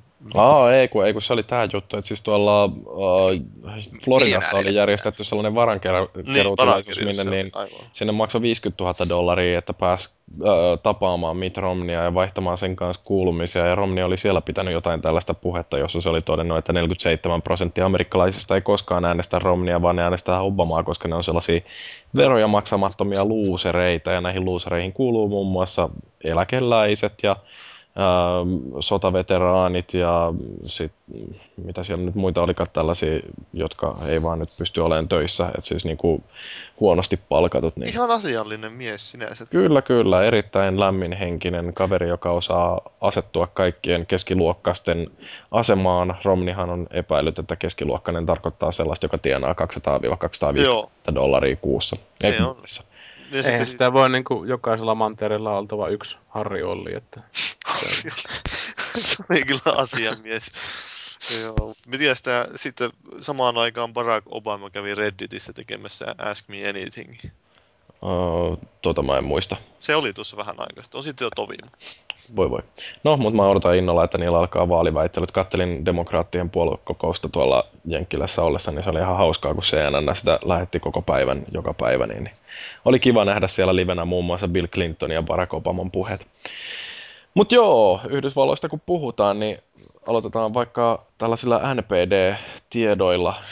Xbox on paras! Kyllä, siellä on Xboxi, voisi sanoa, että niillä aika vakuuttava tämä putki, että siellä on 20 peräkkäistä kuukautta, kun Xbox on eniten myyvä nykysukupolven konsoli, eli siis joko Xbox tai PS3. Nehän on nämä nykysukupolven konsolit. Kohta siihen tulee Wii U vielä seuraavaksi, mutta niin, tosiaan niin ei kyllä kauhean häävit nuo luvut sinä. No 193 000 kappaletta kuukaudessa elokuun aikana, että ei tämä nyt mitään sellaisia välttämättä hurraahuutoja missään aiheuta, mutta voivat ainakin ylpeillä sillä, että me myydään enemmän kuin muut. Mutta tota, mitä mä nyt kattelin tuolta VG Chartsista, joka on kaikkein luotettavin tiedonlähde, niin siellä Muistit Käyt... varmasti sanoa myös, että tuhatta siihen perään, ettei vain tullut 193. Joo, siis 193 kappaletta myy jo Xboxia. Mutta niin siis, maailmanlaajuisestihan pleikkari ja boksi on käytännössä tasoissa. Et siellä pari miljoonaa on eroa tällä hetkellä enää boksin eduksi ja, mole... mukaan vai? Niin, ja molemmat näistä on noin 30 miljoonaa viitä jäljessä. Että... Siinä on semmoinen 5 miljoonan virhemarginaali, mutta... Voi olla, mutta se nyt voi mennä kumpaan tahansa suuntaan, että käytännössä ne on ihan samoissa. Ja sitten tietysti vielä tämä, että kun suurin osa noista bokseista, jotka on myyty, niin nehän on hajonnut. Et itse asiassa pleikkari johtaa. Mutta siis se, mikä on ihan mielenkiintoista tässä nyt, että jos Wii on eniten myynyt konsoli tässä sukupolvessa ja sen lukemat on jotain 90 miljoonan päälle, niin onko millään näistä kolmesta mahdollista päästä sinne lukuun, minkä Pleikka 2 no veti ei. pohjille, että 150 miljoonaa myytyy konsolia ja still going strong? Ei lähetä. Ei millään. Siis. Jos Box ja Pleikkari kolmonen yhdistetään yhteen niiden myynnit, niin sitten ne voi päästä tulevaisuudessa, tulevaisuudessa lähelle, mutta muuten niin mm. ei millään. Mutta siis siitä ei, ei olla minkäänlaista epäilystäkään, etteikö ensi kuun NPD-lukemissa myöskin Boxi olisi johdossa. Todennäköisesti on, koska ensi kuu, siis meneekö nyt syyskuu vai? No siis se, mikä ensi kuussa julkaistaan, eli syyskuun myynnit. Joo todennäköisesti se on näin kyllä, olet ihan asian ytimessä nyt, mutta tosiaan viihän on aika, se, se on hidastunut aika paljon siitä, mitä se enimmillään oli siinä yhdessä vaiheessa se myynti. Niin, no siis se saattaa jonkinnäköisen boostin vielä saada tuossa joulumarkkinoilla, mutta voi olla, että, viimeinen jo, että viime joulu oli viimeinen joulu, jolloin Viita myytiin vauhdilla, että kyllä nyt tota, ne, jotka on kiinnostuneita Nintendo-konsoleista, niin katsoo varmaan tuonne Wii Uun suuntaan. Joka muuten tulee kauppoihin. Ensi kuu, ei kun marraskuussa. Niin, marraskuussa. Ja marraskuun vika. Eurooppaan marraskuun vika, ja oliko se 18. päivä niin Jenkkeihin, vai miten se meni? Eikö se ollut Euroopassa marraskuun 18? Ei ollut kuin 30, se oli Euroopassa. Joo. Okay. Se tulee niin ekana Jenkkeihin, sitten Eurooppaan ja sitten Japaniin, jos mä oikein muistan erikoista. Mutta Joo, niin. mutta siis siitähän oli tämä nyt iso tiedotustilaisuus, jota ei olekaan vielä kerätty podcastissa pahemmin käsittelemäänkään, jossa Nintendo kertoo nyt sitten kaikki strategiset tiedot, että paljonko se maksaa ja koska sitä saa ja aika paljon pelejäkin listattiin. Siellä 50 peliä löytyy tuolta jostain, mikähän sivu tämä nyt onkaan. Uh, Shack Newsilla, niin ne oli listannut mutta niistä nyt 15 oli vaan sellaisia, joita ei saa muillekin konsoleille jo valmiiksi, että, että siellä tota, ei yksin oikeuksia mitään ihan hirveätä kasaa ole tulossa. Nintendo on semmoinen kymmenisen peli, yhdeksän peli. Joo. Oliko siellä nyt sitten, ei taida olla mitään Zeldaa eikä uutta Mariota? No uusi Mario on siinä mielessä, että on New Super, Super Mario. Mario Bros. U. Niin, eli siis taas tällainen 2D-tasoloikka, joka on käytännössä sama kuin edellinen New Super Mario Bros. No, no. Eipäs nyt. Se on Nintendon peli, se on hyvä peli. Niin, kaikki ostaa sen sen takia, kun se on uusi Mario. Uh, mitäs muuta? Gamasutra on listannut aika paljon näitä plusseja ja miinuksia, tai en mä tiedä, että olisi nyt varsinaisesti nimennyt näitä kummaksikaan, mutta toi hinta on ihan mielenkiintoinen. Suomessa näytti olevan ainakin tollainen luku jossain kuin 319 euroa se halvempi, jossa on mitä siinä nyt sitten onkaan, vähemmän muistia eikä peliä mukana, ja kalliimpi, jossa on enemmän muistia ja peli mukana, niin maksaa 379. Kalliimmassa oli myös se teline sille laitteelle. Että saa Ja se on myös musta! Niin, sekin. Ai onko siinä vielä tommonen kierro, että halvempi on valkoinen? Joo. Okei, no ilman kun sitä ei ole myytykään vielä loppuun tuolla Amerikassa, että... Eikö siis hetkinen, mitä hetkinen, onko mä nyt ihan väärin ajatellut? Mä muistelin, että se olisi sanottu näin, että se oli, Oli se mun mielestä joo muuten, kyllä. Okei, mutta kun mä voin luin tuosta nyt meidän uusinta uutista, kun tulee etuisulta Wii Ussa itsessään, mu- eikö jaa, ei mitään, ei mä luin väärin, lyökää! Mutta siis tää hinta, mitä te olette mieltä tosta? No en mä nyt uudelta konsolilta aika pitkälti sitä, mitä oottekin. Että.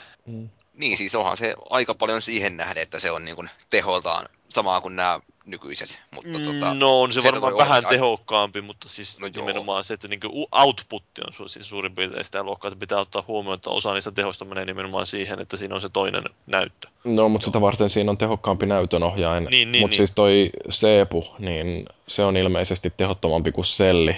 Uh, muistia siinä on yksi giga, joka on noin tuplasti se, mitä löytyy boksista ja pleikkarista. Uh, mutta tosiaan, että kuinka paljon se nyt sitten syö tehoja se tabletti siinä. Niin, että se varmaan jonkin verran ainakin tätä just näyttöä muistia, että... Mutta kyllä se nyt var- jonkin verran varmaan vähän helpommalla päästään sen muistin osalta ainakin veikkaisin. Mm. Ei tarvi olla niin ahtaalla kuin muissa näissä nykyisissä koneissa muissa. Joo, mun mielestä psykologisesti toi 319 on tosi kummallinen hinta, että se halvemman pitäisi olla 299 ja Sitä. silloin se, silloin se näyttäisi siltä, että okei, tähän lähtee alle 300, jolloin sitten se ero, niin kun, mitä boksia saa nyt jollain 200 ja No kyllä se taitaa olla ne kalliimmat mallit vielä jotain reilu 200 ja pleikkaria ei taida saada alle 200 normaalisti mistään, niin, niin se, että kun alkaa samalla numerolla, niin silloin ne on käytännössä sama hintaisia, kun ihmiset niitä vertailee.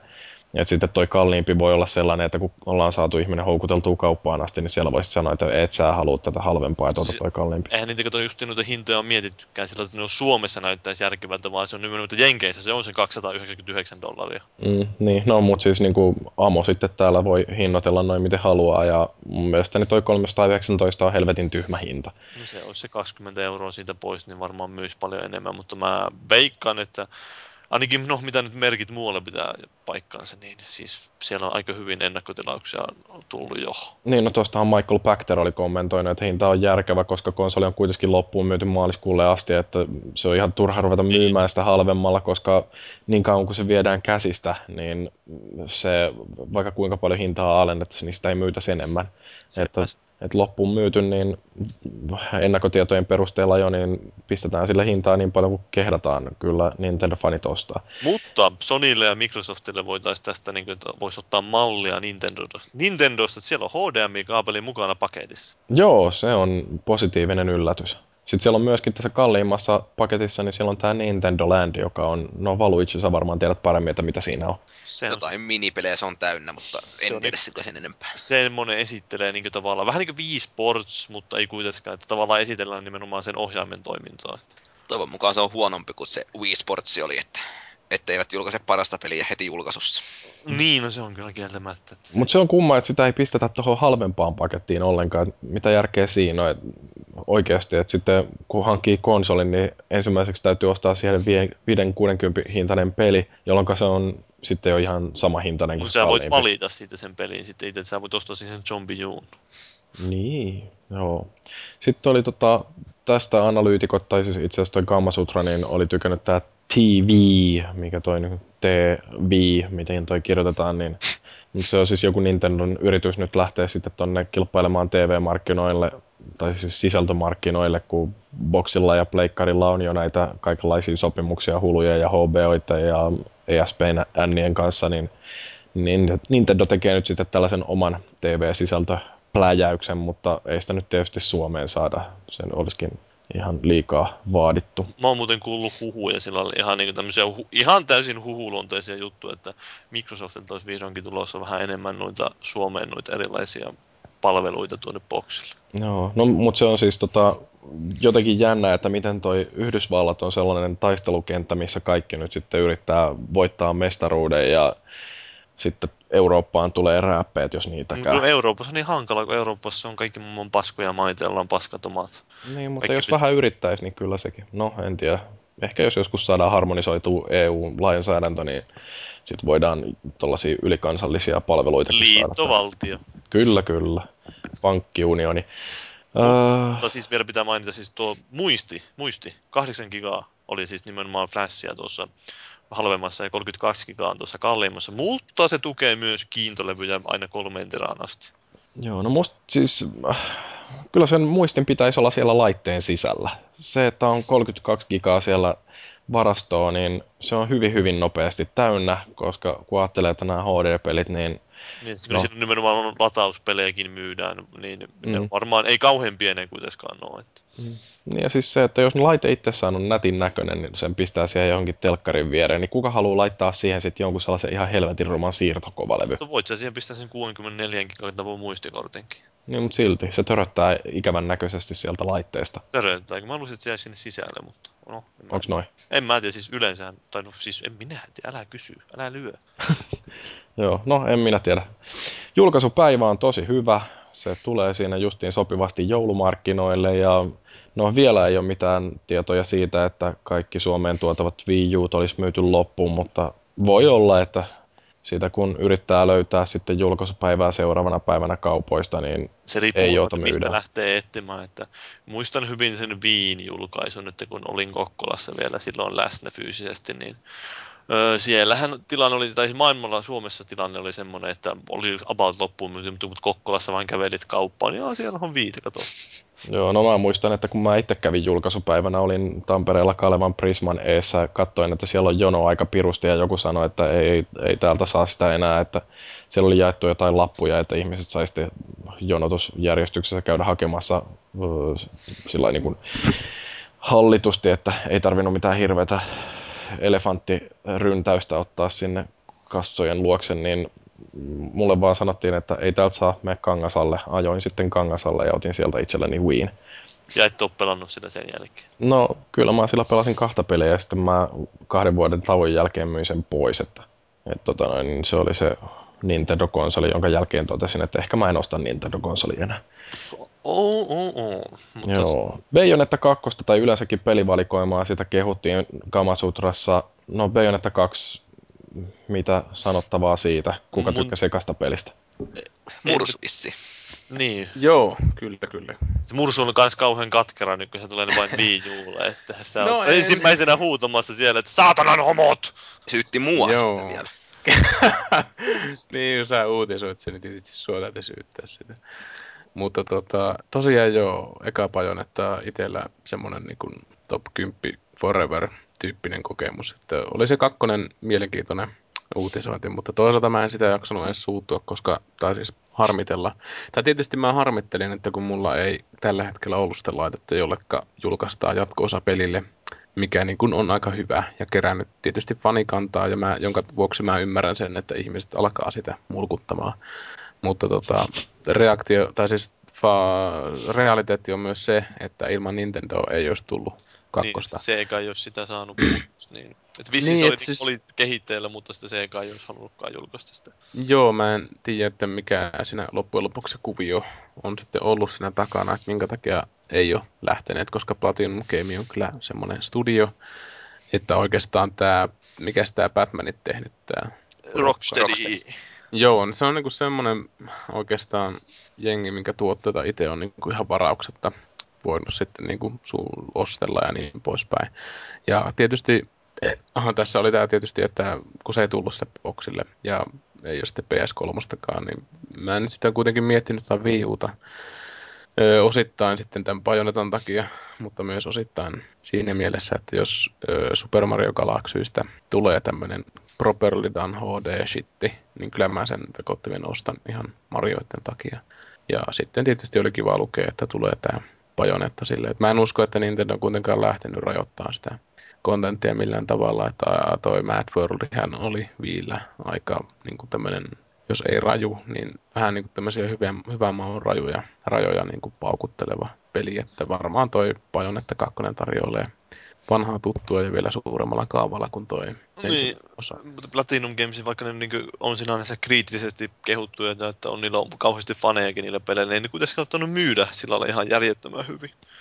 Joo, se on selkeästi aina tommosen tietyn tota, Ne on vähän liian silloin, kanssa. tavallaan niin liikaa niin poikkeaa ehkä mainstreamista ne pelit, että ne ei ole semmoisia valmiiksi keitettyjä niin kuin Call of Duty ja muut. Joo, siis siinä nämä tavallaan näiden studion niin kuin pitkäikäisyyden vuoksi toivoisin, että ne tekisivät semmoisen kunnon kodiraiskauksen, koska porukka sitten tavallaan hoksaisi tämän studion, ettei käy samalla tavalla kuin Cloverille tai muille tämmöisille porukoille, mitkä tekee sitä omaansa.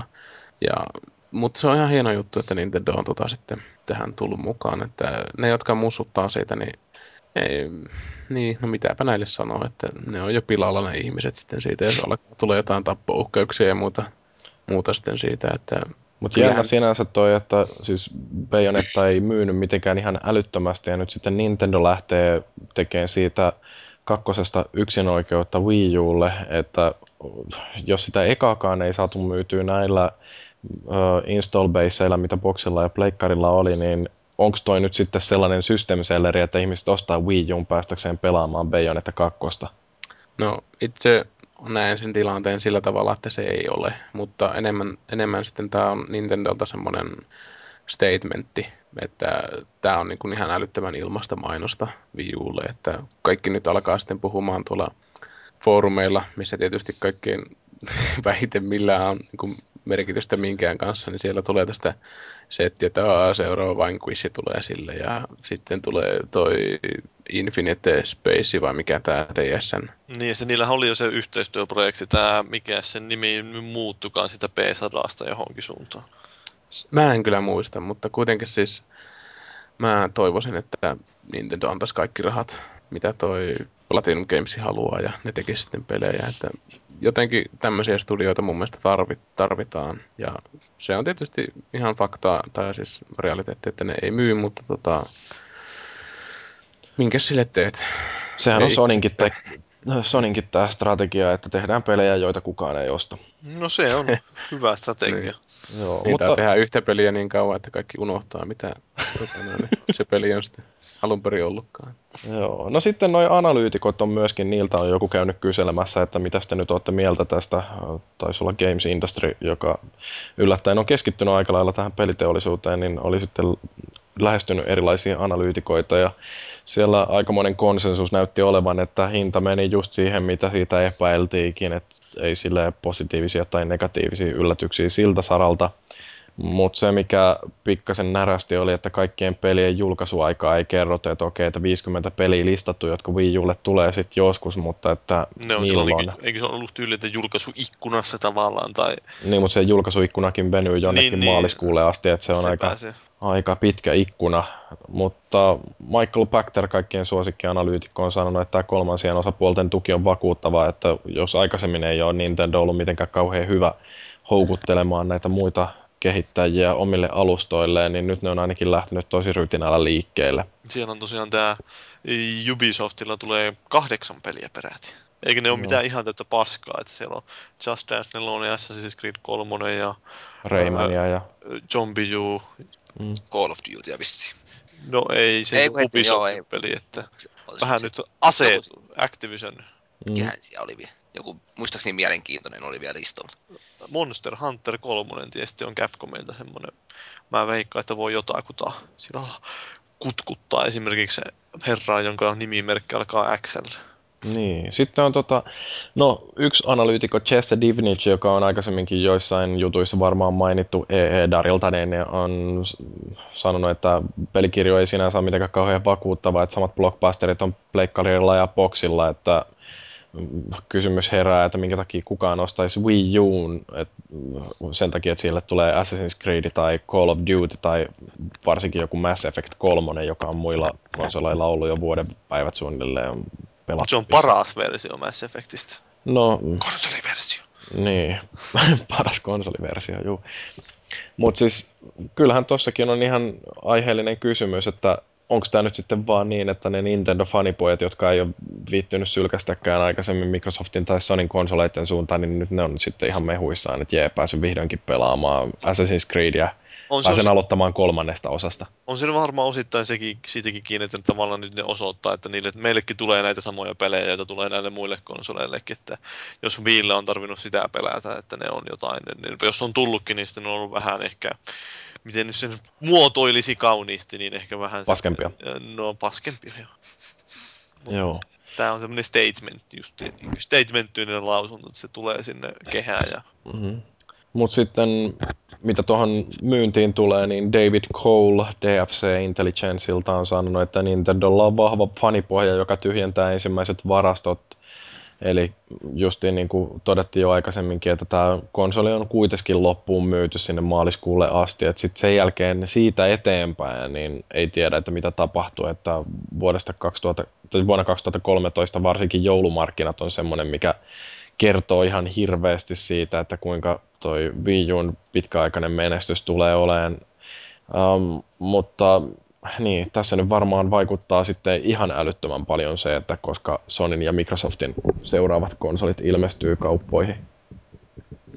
Niin, että jos ne tulee tosiaan ensi vuonna, ja yleensäkin tuota, ää, pitäisi miettiä tuota ehkä Wii U'n hintaa justiin, kun miettii, niin pitäisi lähteä justiin vertaamaan siihen boksiin ja pleikkarin nykyisiin hintoihin. Että... Niin. Var, voi olla, että ensi vuonna vielä lasketaan niitä hintoja kuitenkin. Mm. Mutta yksi, mikä täytyy sanoa tuosta kolmansien osapuolten kohtelusta vielä, luin tällaisen uutisen, että Nintendo on tehnyt Unitin kanssa sopimuksen siitä, että Unity Engine ö, tulee osaksi Nintendon devkittejä, eli käytännössä pelimoottori, josta löytyy nämä kaikki fysiikat ja 3D-graffat ja muut tällaiset, niin ne on käytettävissä ilman, että tarvitsee maksaa siitä mitään ylimääräistä lisenssimaksua tai tehdä sopimuksia tämän kehittäjän kanssa. Ja sitten toi Thomas Puhan se Umbra, Umbra. Niin ne, on, ne on myöskin tehnyt, eli toi, uh, mikä se nyt onkaan se niiden Visuality Optimizer. Tai niin. se olisi sitä, sitä optimoi sitä... Ocla, ocla... Niin, no, joo, nimenomaan Occlusion. Occlusion culling oli se tekniikka, joo. Niin. Eli 3D-graffaa kun piirretään, niin tunnistetaan ne pinnat, joita ei tarvitse piirtää, jolloin prosessoriaikaa säästyy sitten enemmän siihen varsinaisen piirtämisen tekemiseen, niin, niin tota, tällaiset moottorit tai kirjastot löytyy sieltä ilman, että tarvii kehittäjän itsensä tehdä asian eteen yhtään mitään, niin kyllä mä sanoisin, että toi on melkoisen uh, tehokas keino houkutella varsinkin indie-kehittäjiä, joilla ei ole ylimääräisiä euroja ihan liian kanssa niin, ja tekemään niitä pelejä tonne. Nintendo ja indie-kehittäjien välit ei välttämättä ole kauhean hyvät ollut. Että... Mm, niin, että kyllä nyt ainakin lähtee todella aggressiivisesti puskeen sitä yksi varmaan pään avaus siihen suuntaan, että siitä oli puhe, että ne aikoo nyt vähän enemmän houkutella niitä sinne. Ja tämä on varmasti sitä strategiaa. Et, ja jos joku haluaa käytännössä nähdä, että minkälaista jälkeen Unity Enginellä saa, niin Pleikkarilla on tämä Rochard, löytyy myöskin Steamista. Hyvä peli, ihan hyvän näköinen. Että kyllä tota, Unity ei se mikään köyhän miehen epikki varsinainen, että siis toi Unreal Engine on, että, et... Ihan pätevä mutta siis joo, tämä niinku jättää sellaisen mielenkiintoisen kysymyksen nyt sitten ilmaan, että onko Microsoftilla ja Sonylla jotain samanlaisia aspiraatioita. Että Niillä on XNA on Microsoftilla jo omasta takaa. Niin, niin sehän... mutta Microsoft on toisaalta ollut aika hyvä yhteistyökumppani justiin Epicille, että Unreal Engine on toiminut niin, joo, siis, siis se... Xboxilla tosi hyvin ja Sony ei ole hyvä yhteistyökumppani kenellekään. No sehän se on selvää, koska ne on omaan tiensä kulkijoita, että suunnittelee laitteekin semmoiseksi, että olisi mahdollisimman hankala kehittää niillä. Mm. Ja nythän tulee yksi tällainen uusi laite, jolle on hankala kehittää, eli Sony julkaisi tämän uuden version vielä Pleikka kolmosesta sillä, että sopivasti saavat joulumarkkinoille tollasen, että jos ihmiset on ollut huolissaan siitä, että Pleikka kolmonen oli liian halpa, niin nyt voi ostaa vähän kalliimman version taas. Hmm. Miten ne hinnat nyt menee täällä Suomessa? No Tontsahan siitä vähän korjas mun väärinkäsitystäni, että sille ei ole olemassa mitään sellaista ohje vähittäismyyntihintaa, vaan jälleen myyjät saa itse päättää, mutta siellä jossain 300 hujakoillahan toi huitelee varmaan se 500 gigane. Pitäisiköhän tässä oikein katsoa, että mitä toi verkkokauppa esimerkiksi sanoo aiheesta. No minä vaikka ton konsolin, että... Toi uusi malli kyllä, siis Hideverman näköinen. No. Se on, en mä, silloin kun mä just katson näkyyn ensimmäiset kuvat joskus vuonna kiviä ja kirves siitä, niin katsoin just, että mikä hemmetin, mikä ihmeen ritiillä siinä on päällä, että onko se nyt oikeasti ruvettu grilliksi muuttaa sitä vai? Joo, mutta siis se on kyllä aika järkyttävä. Verkkokauppakomissa näyttäisi olevan tämä 500 kikanen malli ja kaksi peliä ja 306 euroa.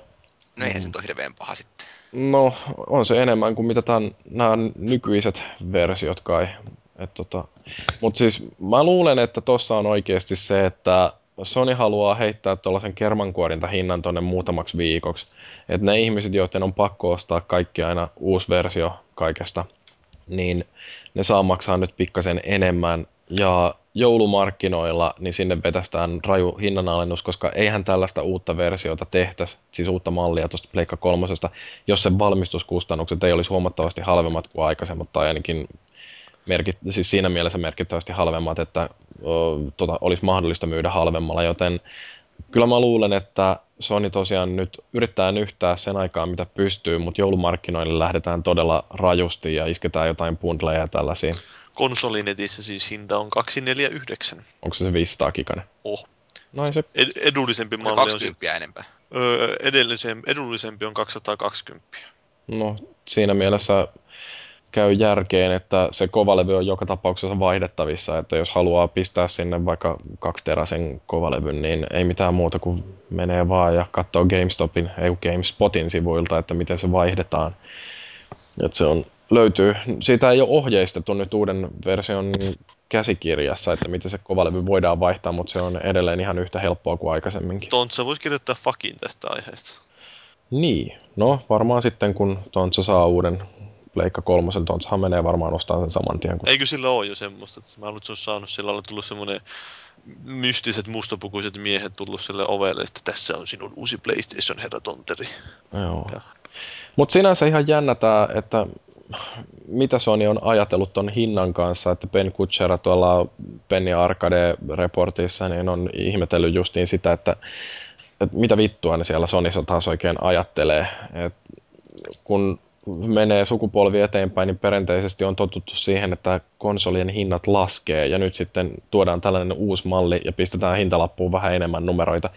Et se se nyt vaan on tyhmää maksaa liikaa. Niin. Erityisesti Jenkeissä, kun se on sitten taas sama hintainen kuin Wii Uun halvimpi malli on tuo Pleikkari kolmosen niin. kalliimpi malli, eli 299. Niin ja siis se, että okei, okay, että Sony perustelee tätä sillä, että tässä on enemmän arvoa tällä paketilla, että kun siellä löytyy Game of the Year-versio Unchartedista ja sitten saa vielä 30 tavaraa tuohon uh, Dust 514, niin, niin silti vähän sellainen, niin että what the fuck, että kuvitteletteko te oikeasti, että ihmiset näkee, että noilla peleillä on jotain arvoa, että se niin kun, kyllä se nyt varmasti myisi enemmän, jos se paketin kyljessä lukisi, että 199 dollaria. Mä luulen, että sellaisella tempauksella Sony kyllä ottaisi sen yhden kuukauden myyntivoiton ainakin nyt sitten tuolta boksilta itselleensä. Ei ne halua sitä. No se voi olla. Tämä on oikeastaan vähän sellainen, että toisaalta, että onko sillä markkinaosuudella nyt justiin yhtään mitään merkitystä. Ne, ne erot ei ole niin huomattavia, että siellä voisi kumpikaan paukutella henkseleitä, että me voitettiin. Varsinkin kun Wii on edelleenkin siellä vielä kärjessä. Mutta ei se nyt tietysti Microsoftin lingossa ei ole kyllä ollut sillä oikeastaan mitään merkitystä, että Microsoft näkee pleikkarin ainoaksi kilpailijaksi. Mä, mä rupesin tässä etsiä oikein tuolla netistä, kun mä muistan, että siitä oli Sonilta jotain kommentteja justin tuohon, että minkä takia sen tai hinta nousee tavallaan, niin sitten, että niillä oli jotain tosi hienoa kommentteja siihen heitettykin, että tyyliin, että kuluttajat ovat kyllästyneet jatkuvaan hintojen vaihtelemiseen tai jotain tuommoista. Mitä helvettiä. niin, että kuluttajia vituttaa se, kun hinnat aina putoilee. Niin. Joo, no, mutta toisaalta Sonin edustajat on myöskin luvannut, että pelejä Pleikka kolmoselle tulee vuoteen 2015 asti, että vaikka ensi vuonna nähtäisikin Pleikka nelonen, niin siitä huolimatta toi kolmonen saa kyllä pelejä vielä pitkän pitkän aikaa. Että se kymmenvuotissuunnitelma näyttää, että aika lähelle ainakin menee. Kyllä se kymmenen vuotta varmasti on markkinoilla, että justin sitähän paljon puhuttu, että nuo uudet pelit tai uudet konsolit tulee, niin tavallaan se teknologia, joka niitä varten kehitetään, niin on semmoista skaalattavaa, että pystyy tekemään pelejä sekä uusille että vanhoille koneille. Vähän mm-hmm. niin kuin vain pistetään antialiasoni nyt pois päältä ja frame rate pudotetaan 15 frameen sekunnissa. Joo. No mutta Sonista kun puhuttiin, niin kaikille PlayStation Plussa tilaajille, niin iloisia uutisia tuli varmaan tuolta SCENkin suunnalta, että nyt ne, jotka omistaa Vitan, niin niillekin rupeaa tulemaan PlayStation Plus-tarjouksia, eli ilmaisia pelejä ja alennuksia. Ja mikä kaikkein parasta, niin jos on PS Plus-tilaaja ollut jo aikaisemmin, niin nämä Vita-edut tulee kaupan päälle, että ei tarvitse pulittaa ylimääräistä. Ja mun täytyy sanoa, että mä ihmettelen tässä tota Sonin toimintaa, että onko toi niille millään lailla taloudellisesti järkevää. Ne pelit, mitä sieltä on nyt muutaman viime kuukauden aikana tullut, niin ne on ollut ihan laadukkaita ja ne on ollut aika arvokkaitakin pelejä. Ää, ja niitä tulee jatkuvasti lisää ja nyt vielä kaiken päälle niin oli tämä, onko se edelleenkin voimassa tämä tarjouskampanja, että vuoden jäsenyys 25 prosentin alennuksella, niin mä en oikeasti ymmärrä, että tekeekö ne tappiota sillä koko ajan vai onko ne saanut julkaisijoiden kanssa tehtyä vaan jotkut ihan törkeät sopimukset?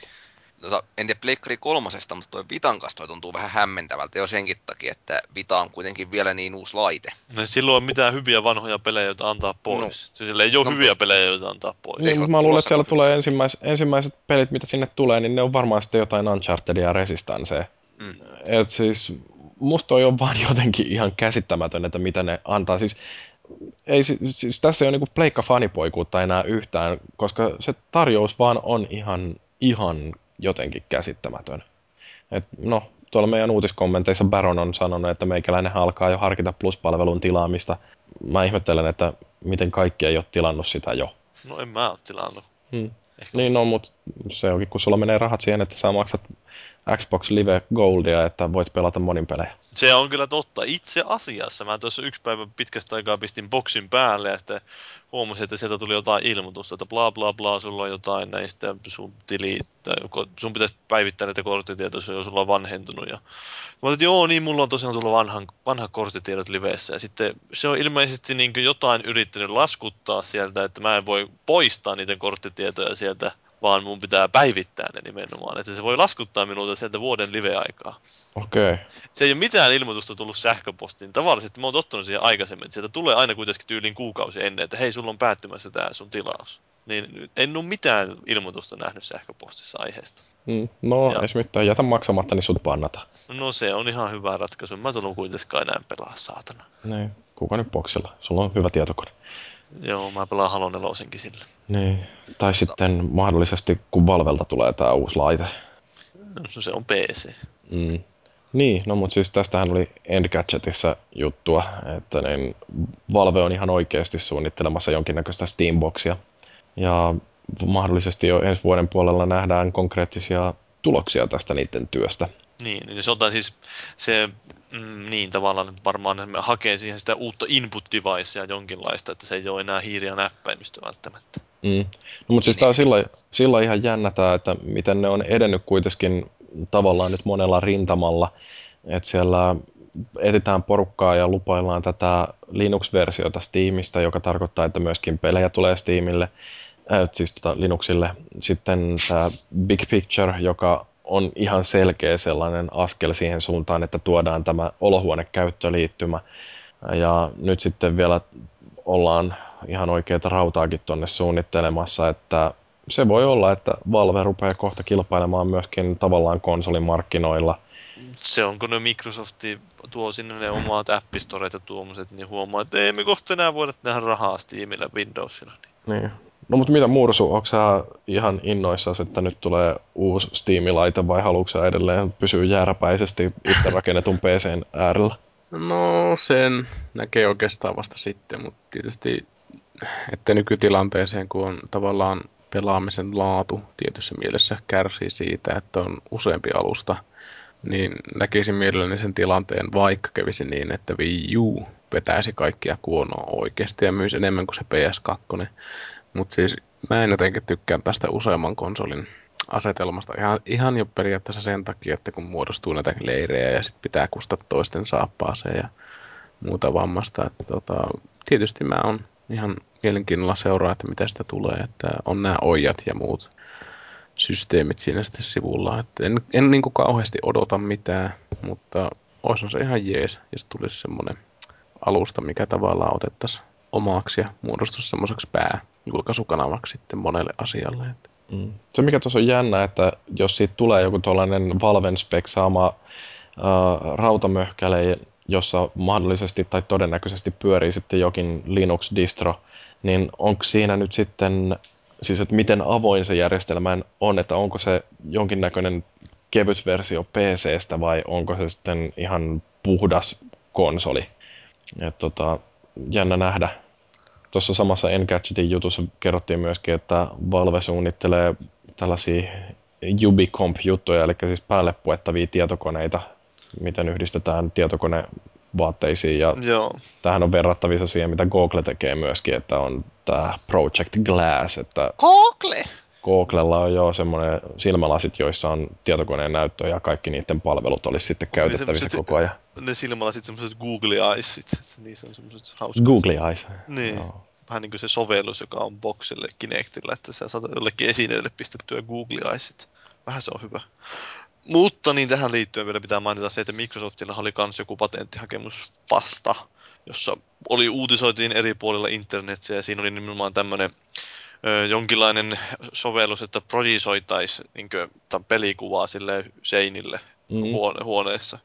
Ja sitten niillä on aikaisemmin on ollut justiin näistä erilaisista laseista kanssa puhetta, että pelaajat pistäisi lasit päähän ja sitten niiden kautta tavallaan luotaisiin tämmöistä virtuaaliympäristöä siihen ympärille. Että ehkä se olisi jonkinlainen yhdistelmä näistä, että mitä Microsoftillakin on mielessä, mutta toisaalta tuo kuulostaa jo menevän niin vaikeaksi tuommoinen viritelmä sitten, että sulla pitää olla semmoinen saatanan iso huone, jossa on semmoiset, niin kuin, että ei ole mitään tuossa seinille, Ne ei saa olla huonekaluja eikä kaappeja eikä mitään. ikkunoita.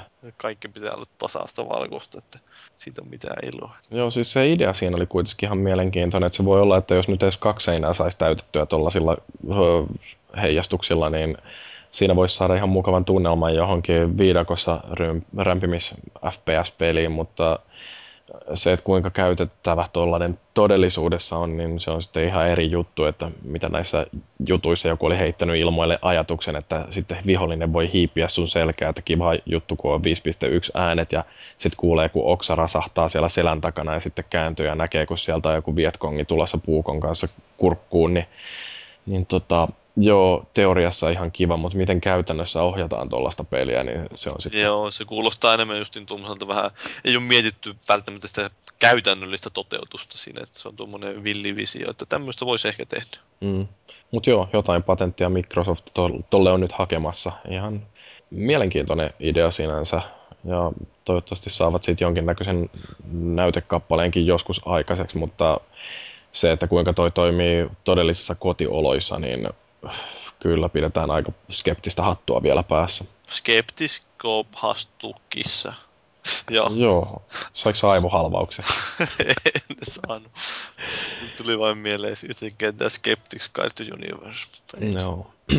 Mutta niin, sitten tällaisia aika paljon rajumpia asioita, ei niin hauskaa, niin mitä Kreikassa tapahtui. Kreikka ja Tsekki on kohta sodassa. Joo, siellä tota, tämä Bohemia Interactiven, eli Operation Flashpointin ja Arman kehittäjästudion, niin sen kaksi työntekijää oli ollut Kreikassa lomalla. Lomalla joo. No Joo, mutta ne oli kuitenkin siellä sitten tällaisella Limnosin saarella erehtyneet kuvaamaan kreikkalaista lentotukikohtaa, eli Kreikan armeijan joku tällainen tukikohta niillä, no siellä varmaan tanssivat Sorbasta justiin, niin, niin tota, nämä pojat sitten pidätettiin, kun niiltä löytyi hallussa videokuvaa ja valokuvaa tästä tukikohdasta. Ja nyt niitä pidetään sitten tosiaan vangittuna siellä Kreikassa, ei päästetä kotiinsa ollenkaan. Likaiset vakoojat. Kyllä, niitä syytetään vakoilusta ja mikä poistaa oikeastaan vähäisenkin huumorin tästä jutusta on se, että jos ne tuomitaan, niin ne joutuu 80 vuodeksi linnaa. Et, Se et- on, joo, ei niin kuin siis niin tavallaan, että sehän oli joku oli tosiaan varoittanut niitä se joku käyttäjä siellä niiden foorumilla, että älkää nyt helvetti tulko kuvaamaan tänne. Joo, siis siellä Armafani oli siellä äh, Bohemian foorumeilla ilmoittanut, että täällä tuollaisten tukikohtien kuvaaminen on laitonta ja mikä tässä nyt on erityisen inhottavaa on se, että Kreikalla ja Turkillahan ei ole kauhean lämpimät välit.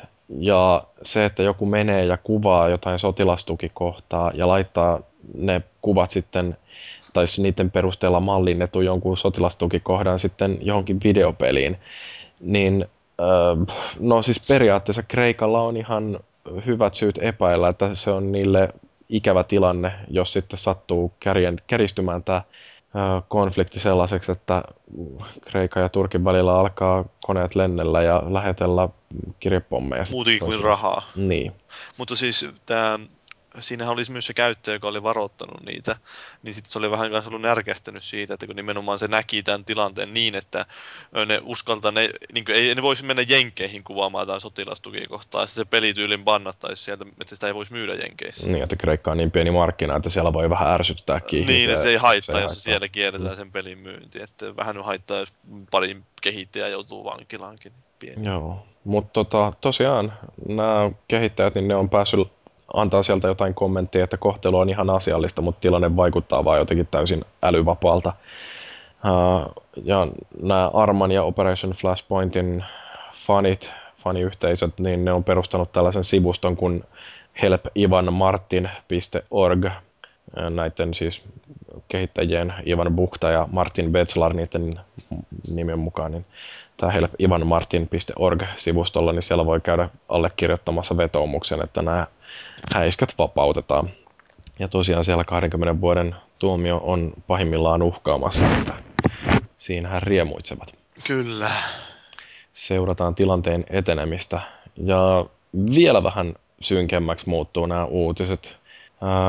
monet on varmaan kuullut, että mitä tuolla Libyassa tapahtui, että kun YouTubeen vuodettiin tai sinne julkaistiin tällainen video, missä profeetta Muhammedia esittävä heppu niin tekee kaiken maailman kenkkuuksia ja yleensäkin se oli varmaan sellainen Homoseksuaalia. Muslim, niin, mus, muslimitunteita kuumentava videopätkä. Äh, niin tämä sitten oli kärjistänyt taas tuolla Libyassa ja monissa muissa arabimaissa tilannetta sillä, että siellä ovat äh, muslimit käyneet polttamassa Kentucky Fried Chickeneitä ja sitten tuolla Libyan Yhdysvaltain suurlähetystön olivat menneet sitten ihan valtaamaan sillä, että siellä, tai en tiedä, oliko ne vaan ammuskellut sieltä pihalta, mutta kuitenkin, että siellähän on ihmisiä kuollut.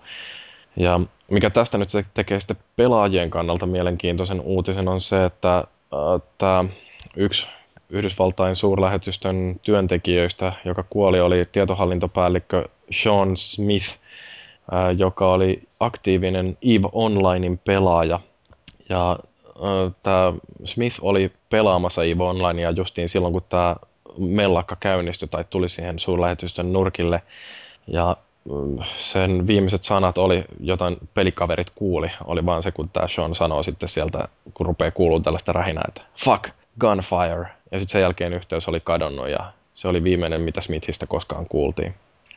Ja niin, aktiivinen pelaaja, vaikka olikin ulkoministeriön työntekijänä paljon näillä komennuksilla ja oli muun muassa Bagdadissa ollut joskus aikaisemmin, mutta niin, niin aina palannut peleihin sen jälkeen, kun oli kironnut sitä, että nyt jotain pahempaa tapahtuu. Ilmeisesti se oli ollut siinä pelissä vähän semmoinen pahistyylinen hahmo tai tämmöinen Guune, Guuneksi sanottiin. No mutta se oli, se oli kuitenkin ihan todella vaiku, vaikutusvaltainen tyyppi sillä, että kun se nyt e, tosielämässä oli diplomaattihommissa, niin se ymmärsi paljon diplomatian kiemuroista ja kun EVE Online on sellainen yhteisö, jossa on niin paljon sitä peliä myöskin sen ihan varsinaisen mekaniikan ulkopuolella, niin sehän on ollut luomassa sitä EVE Onlinein mm, diplomatiakoodistoa tai yleensä niin kuin sitä, että minkälaiseksi se pelin diplomatia on muodostunut. Niin, sitten ne oli, tosiaan oli vuorovaikutuksia niiden itse kehittäjien kanssa suoraan, että oliko ne jopa tavannut sitä? Että... No siis kyllä se aika merkittävä tyyppi ollut siellä ja monet siitä on kirjoittanut, että niin, niin jäädään kaipaamaan, että todella fiksu kaveri. No oli ne itse kehittäjäkin totta kai sanonut sitten just, että aika hämmentävää tai tämmöinen niin ikävä tilanne, että olivat surullisia. Joo, mutta tosiaan Smithin perheen hyväksi on järjestetty keräys että perhe ei jää täysin sitten tyhjän päälle. Varmaan Yhdysvaltain hallituskin jotain kompensaatiota tällaisen seurauksena tarjoaa, mutta niin... Oliko sattumaa, että tämä tapahtui syyskuun 11. päivän? Mm, vaikea sanoa. Ehkä sillä on enemmän tekemistä tämän muslimi tai Ehkä. Muhammed-videon kanssa, mutta tosiaan niin kuin kertoo vaan siitä, että maailma on paha paikka. Joo, tämä Borderlandsissahan oli muistanut jotain kuollutta pelaajaa sillä tavalla, että ne oli tehnyt siitä NPC sinne jostain suuresta fanista ja antanut sille oman saavutuksenkin. No. En muista mikä sen saavutuksen nimi oli, mutta, tai miten se liittyy mihinkään. Mutta... Mm. No, mutta palataan vähän valoisampiin asioihin. Tosi valoisiin asioihin. Elikä, tässä oli hiljattain Öö, bongasin, mä en muista mistä sivustolta tuo alku, alun perin uutisen bongasin, mutta oli puhetta siitä, että kun ihmiset ottaa World of Warcraftista screenshotteja aika paljon, että siinä voi käyttää totta kai jotain konsolikomentoa, että sä kirjoitat sinne jotain plaa, niin se ottaa screenshotteja, niin ja sitten sä voit muokata, että minkä laatuisia niistä screenshoteista tulee. Jos sattuu ihminen ottamaan muulla laadulla kuin sillä parhaalla mahdollisella laadulla screenshotin sitä pelistä, niin Blizzardin koodivelat on tehty niin, että se tallentaa siihen screenshotin vesileiman, jossa vesileimassa sitten taas on tavallaan voi ottaa irti, jos osaa lukea sitä oikein sitä vesileimaa, niin sä voit ottaa sitten irti tietoa, kuten että millä serverillä se on otettu ja millä peli, pelaajatilillä se on otettu se screenshot ja tuommoista niin kuin, tavallaan varmaan Blizzardin tarkoituksena on ollut se, että sillä pystyy etsiä niin tämmöisiä jotain yksityisiä servereitä ja kaikkea tämmöistä, joka on niiden käyttöehtoja vastaista toimintaa. Mutta sitten siinä voi olla totta kai se vähän huonompiakin puolia, että laitetaan, nyt kun se kaikki tietää, että okei, niissä screenshoteissa voi olla niitä vesileimoja, niin niissä on tämmöistä suht kuitenkin vähän arkaluontoista tietoa, niin sitten että se voi edesauttaa sitä, että joku hakkereiden toimintaakin. Että ei nyt suoraan niiden tietojen perusteella pääse haksaamaan, mutta voi kuitenkin olla apua niille. Enkä mä usko, että kukaan tykkää siitä, että niistä kerätään tuolla tavalla tietoja ja pistetään, että se on niin kuin, ei ole pelkästään Blizzardille, vaan se on niin kaikkien nähtävissä nyt. Vai? Niin. Onko hieno juttu? Onko siitä mitään selitystä, että minkä takia Blizzardi laittaa tuollaisia vesileimoja? Siis no ei se ollut muuta kuin justiin se, että pystyttäisiin jäljittää sitä. Tai siis en mä muista oliko se virallinen selitys, mutta tämmöinen niin järkeilty, että pystyisi järjestää, äh, jäljittää. I don't understand, mikä niillä on syynä, että miksi ne haluaa tuollaista, mutta no, kummallista. Turhalta, turhalta jutulta, mutta mikäpä ettei. Ei ole muulta pois. No. Niin, mutta kaikilta on pois se, että BioVaren perustajajäsenet, tohtorit Rei Musika ja Greg Tseshuk on päättänyt, että ne lopettaa pelien tekemisen. Kyllä, tämä tieto tuli juuri, siis se oli jännä, että sitä päivää ennen tyylinen ilmoitti, että hei me tehdään Dragon Agea uutta. Dragon Age 3 tulee. Sitten seuraavana päivänä tulee, että no me lähdetään pois täältä. Niin, mutta ilmeisesti olivat aika kyllästyneitä tuohon koko pelibisnekseen, että niin. mitä niitä luki niiden blogeja, niin siellä varsinkin tämä, kumpi tämä nyt olikaan näistä, joka Uh, siis tämä muu, Greg, Greg Cheshukki, niin, niin näytti olemaan sillä, että sehän suoraan sanoi, että en palaa ihan vähän aikaa ja todennäköisesti en koskaan tälle alalle enää. Että niin, niin, no, mitä tämä nyt sitten tarkoittaa? No on aika kauan ehtinyt siellä alalla toimia sinänsä ja sitten miettii sitä niiden urakehitystä, että minkälainen se on, että ne on koko ajan ta- tavallaan ajautunut kauemmaksi ja kauemmaksi siitä varsinaisten pelien tekemisestä, josta ne itse varmaan kuitenkin alun perin on lähtenyt liikenteeseen. Mm. Juu, aika erilaisille suunnille lähtevät vielä kaverukset, että eivät edes perusta mitään uutta firmaa kahdestaan, vaan tämä Greg, niin se on ruvennut tekemään tällaista äh, webissä jaeltavaa videosarjaa kuin The Beer Diaries, jossa haastatellaan erilaisia oluiden valmistajia ja kerrotaan oluista tosiaan paljon, että se on niin kuin jonkinnäköinen tämmöinen intohimo Gregillä. Ja sitten tämä Ray taas, joka, no, musta sen kirjoitus taas oli enemmän sellainen, että jäädään sapattivapaalle ja ehkä sitten joskus taas ruvetaan tekemään pelejä, kun maistuu paremmalta niin se on nyt sitten keskittymässä hyvän tekeväisyyteen ja haluaa myöskin viettää enemmän aikaa perheensä kanssa, mutta musta se, niinku, mikä on kadehdittavaa tässä, että näähän on molemmat lääkäreitä, lääketieteen tohtoreita, jotka on ollut siis ihan jossain kirurgin hommissa aikoina ja vähän päälle kaksikymppisinä keksivät sitten, että hei, ruvetaan tekemään videopelejä, nyt ne teki parikymmentä vuotta sitten videopelejä, ja nyt sitten niillä on tarpeeksi paljon rahaa, kun ne myi BioVaren Electronic Artsille, että mm, voivat sitten ruveta tekemään jotain ihan muuta. Et olisi se ihan kiva tosiaan, että, että alle 50 voisi tuosta noin vaan ottaa rahansa ja miettiä, että miten voisin saada elämästäni jotain uutta irti. Lähteä. niin, niin, molemmat aloittamassa kolmatta uraansa tässä elämän aikana ja ei voi muuta kuin nostaa hattua, hienosti tehty. Haluaisin itse pystyä samaan, mutta mä oon vähän liian vanha jo aloittamaan tollasen. Sun pitäisi nyt pystyä äkkiä pelistudio ja lyödä läpi sillä tässä parissa vuodessa. Niin, samalla lailla kuin toi, mikä se oli se baseball-pelaaja, joka onnistui niin helvetin hyvin tuohon. Niin, just vähän samalla tavalla. Sulla Kurt on Schilling. samanlainen status täällä Suomessa jo. Että sä voit Joo. ihan niinku sillä puhtaasti ajaa se. Mut joo, siis ei tämä mikään uusi juttu Electronic Artsille ole, että molemmat irtisanoutu puoli vuotta sitten ihan vaan, että antoi EAlle sitten mahdollisuuden korvata nämä tai täyttää suuret saappaat. Ei ihan niin silleen ovet paukkuen yhtäkkiä lähtenyt. Juu, ei. Ja sit Eräät just, Activisionin puolelta silloin lähti ne toiset kaksi. niin ja just tämäkin, että ne tota, ei ole perustamassa mitään uutta pelistudiota, että siinä ei tosiaan ole mitään pahaa verta nyt tässä taustalla. Ja no, Stammyhän on tämän ihan hyvin kiteyttänyt, että syy biovarelta lähtemiseen voi tosiaan olla huomattavasti arkisempi kuin se, että nykymeno olisi Greg ja Rain mielestä mitenkään erityisen paskaa hillot taskussa soppari lopussa ja vuosia elinkellossa jäljellä, niin ehtii kokeilla vielä muutakin. Niin, Must toi on varmaan justiin se.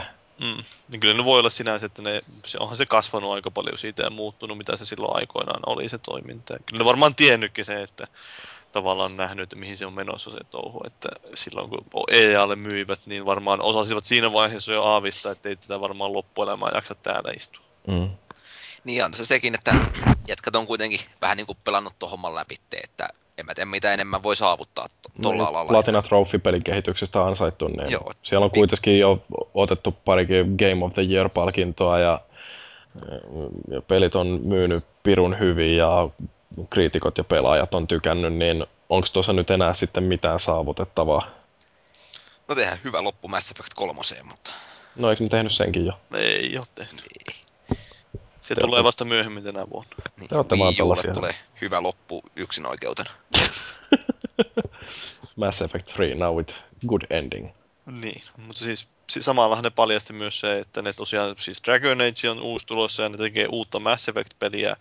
Ja sitten tämä Casey Hudsonin tiimi tekee, Casey Hudson oli siis se, joka oli vetämässä aikoinaan sitä Mass Effectia, niin tekee nyt sitten kokonaan uutta peliä ja uutta teknologiaa ja kehittää sitä varten. Se on varmaan sitten ensin, seuraavan sukupolven juttuja. Mutta minkälainen biovare on tämän jälkeen, kun sieltä on kaksi perustajajäsentä lähtenyt ja jotka on todennäköisesti vaikuttanut niiden pelien sisältöönkin todella rajusti, että onko siellä studiolla nyt edelleen jonkinnäköinen sellainen biovaren sielu, joka ei ole kahdesta miehestä kiinni vai menettääkö ne loputkin siitä No en mä kyvystänsä? siis no tuntunut sillä ainakin, että ne ei ole kauheasti enää ollut vaikuttamassa viime vuosina niihin välttämättä niihin peleihin, että enemmän on tullut niin kuin, muuttunut justiin sen jälkeen, kun ne EAlle tuli ja se eka Mass Effect oli vielä semmoinen ehkä vähän samansuuntaista kuin niiden aikaisemmat pelit, mutta sitten Mass Effect 2. ja erityisesti kolmosessa niin tuntuu, ja Dragon Age 2. niin vähän ajauduttu pois siitä. Niin ehkä toi BioWare on vähän semmoinen pelialan Apple, että johtohenkilöt lähti, mutta tota, samaa paskaa edelleen ja kaikki tykkää. Hmm, niin, niiltä tulee nyt sitten joku biovare maps, niin Joka toimii hyvin. joo, jolla ei löydä perille. Kyllä. No, mutta Tulee entistä pidempi. Tauon jälkeen nähdään, että löydetäänkö me yhtään minnekään perille. Meillä keskustellaan silloin peleistä, joiden pelaamisesta ei välttämättä tarvitse maksaa yhtään mitään, mutta kuunnellaan sitä ennen pikkasen musiikkia.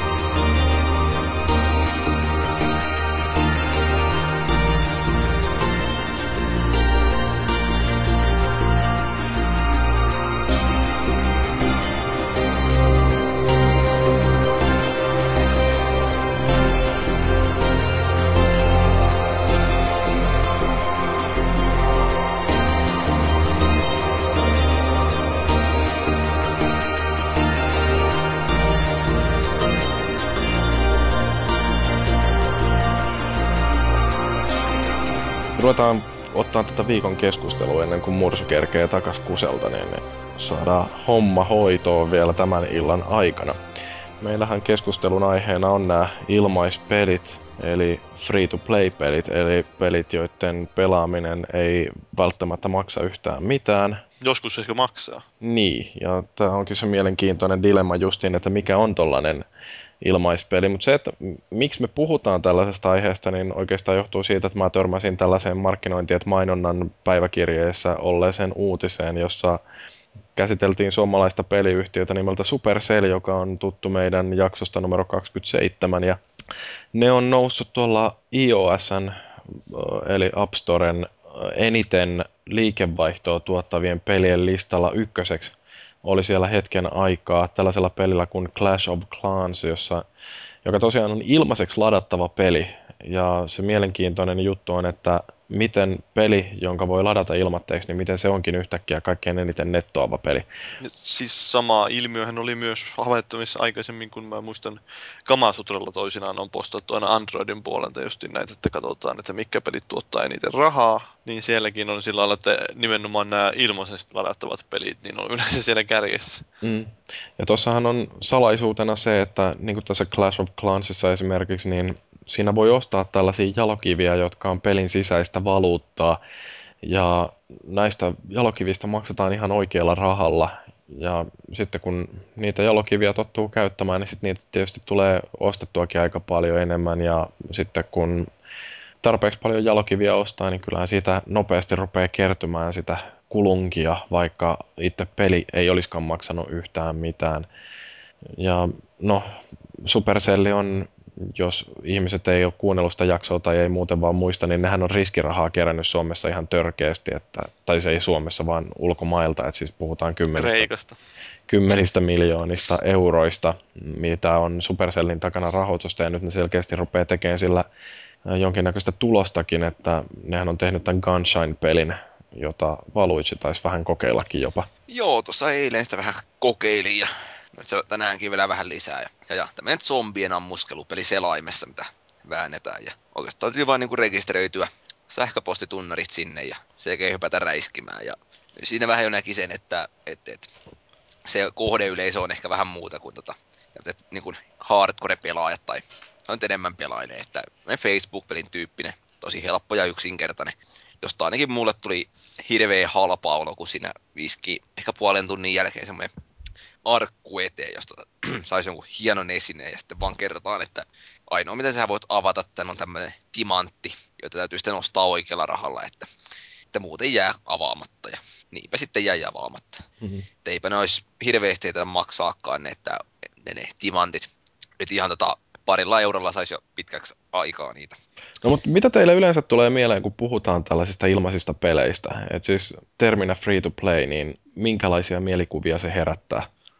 No tota, to, ehkä mä nyt aloitan sitten.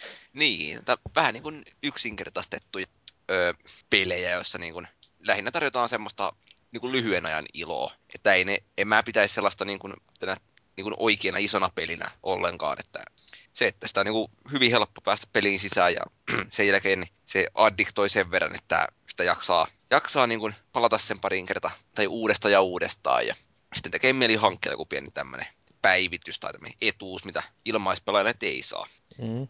No entäs Paavi, onko sulla jotain mietteitä näistä free-to-play-peleistä? No ei mun mitään erikoisempia mietteitä, mutta kun että Öö, siis näen sen tavallaan, että free-to-play-pelit keskittyy enemmän, ainakin nykyään varsinkin niin vielä niin tuonne mobiilipuolelle ja niissä on vielä ehkä enemmän näihin tämmöisiin, joissa on jonkinlainen monin peli tai sosiaalinen aspekti, että ei välttämättä niinkään yksin peleihin oikein pysty helposti soveltaa tätä free-to-play-periaatetta. Että monin pelejä, mitä nyt itse on pelannut, muutamia on, että, tai yksi oikeastaan, semmoinen, jota on vähän enemmänkin pelannut free-to-play. Että sehän tavallaan pahimmillaan se on sitä, että peli paistaa läpi se, että se on suunniteltu nimenomaan ajattelemalla vain sitä liikemallia, eikä ole suunniteltu niinkään pelinä. Ja sitten parhaimmillaan se on sitä, että justiin on hauska peli, jota voit pelata ihan ilmatteeksi, ei sun ole pakko maksaa sitä mitään. Se on mm. ihan viihdyttävä ilmatteeksi.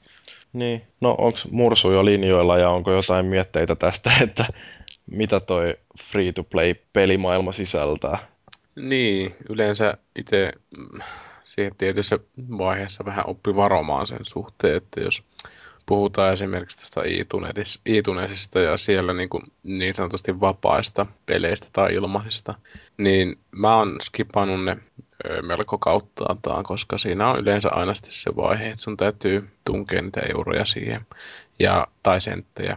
Ja se useasti vielä petollisesti sillä tavalla, että siitä tulee helposti enemmän kuin muutama euro tai kymmenenkin euroa, mitä jotkut pelit sitten sinne tullessaan maksavat. Että mm, se on mun mielestä semmoinen ikävä kehityssuunta sitten, että tietysti on joitain pelejä, mitkä tekee aika hyvin tämän oikean rahan ja mm, virtuaalivaluutan yhteen naittamisen, että esimerkiksi tämä Guild Wars 2, että jos nyt nopeasti siitä summaa, niin siinä ei periaatteessa tarvi yhtään oikeaa rahaa käyttää, koska nämä kaikki asiat on saavutettavissa sitten ihan pelin omalla valuutalla, että sä ostat niitä timantteja, millä sä sitten ostat esimerkiksi isomman tai enemmän tilaa pankkiin tai muuta. Että sitten on eri kasti nämä kännykän pikkupelit, missä on, että ota yksi tai maksa 0,01 senttiä, niin saat jonkun timantin ja sillä voit ostaa jonkun nopeamman auton tai jotain muuta. Että tommoset kokemukset. Joo, mulla tulee ainakin mieleen itselläni toi,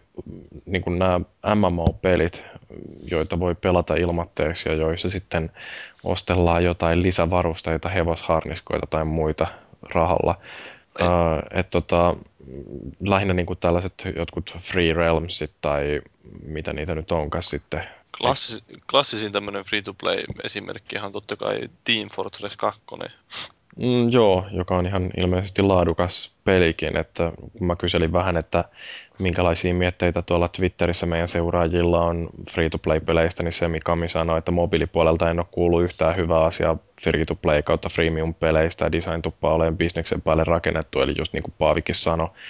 Mutta sitten toi, um, mitäs täällä oli myöskin tästä justiin Team Fortressista se, mikä mi sanoi, että parempaa monin peliräiskintää saa hakea mistä vaan hintahaarukasta, että kyllä sielläkin todella paljon on sitä vaihtelua. Et, et, tota, se on jännä sitten monesti nämä Zyngan varsinkin, noin mobiilipelit, niin ne on kuitenkin ihan niin kuin rahalla tehtyjä. Että ne erottuu monesti silleen muista peleistä just sen takia, että ne on ihan hyvän näköisiä ja tälleen niin kuin selkeästi vähän parempia kuin muut random-pelit. Et siinä nyt tietysti ö, käyttäjät saattaa helposti ladata semmoisen pelin, kun se näyttää kivalta. Mutta sitten törmäävät siihen, että harjataksesi hampaasi sinun pitää maksaa 10 euroa tai jotain muuta. Mm.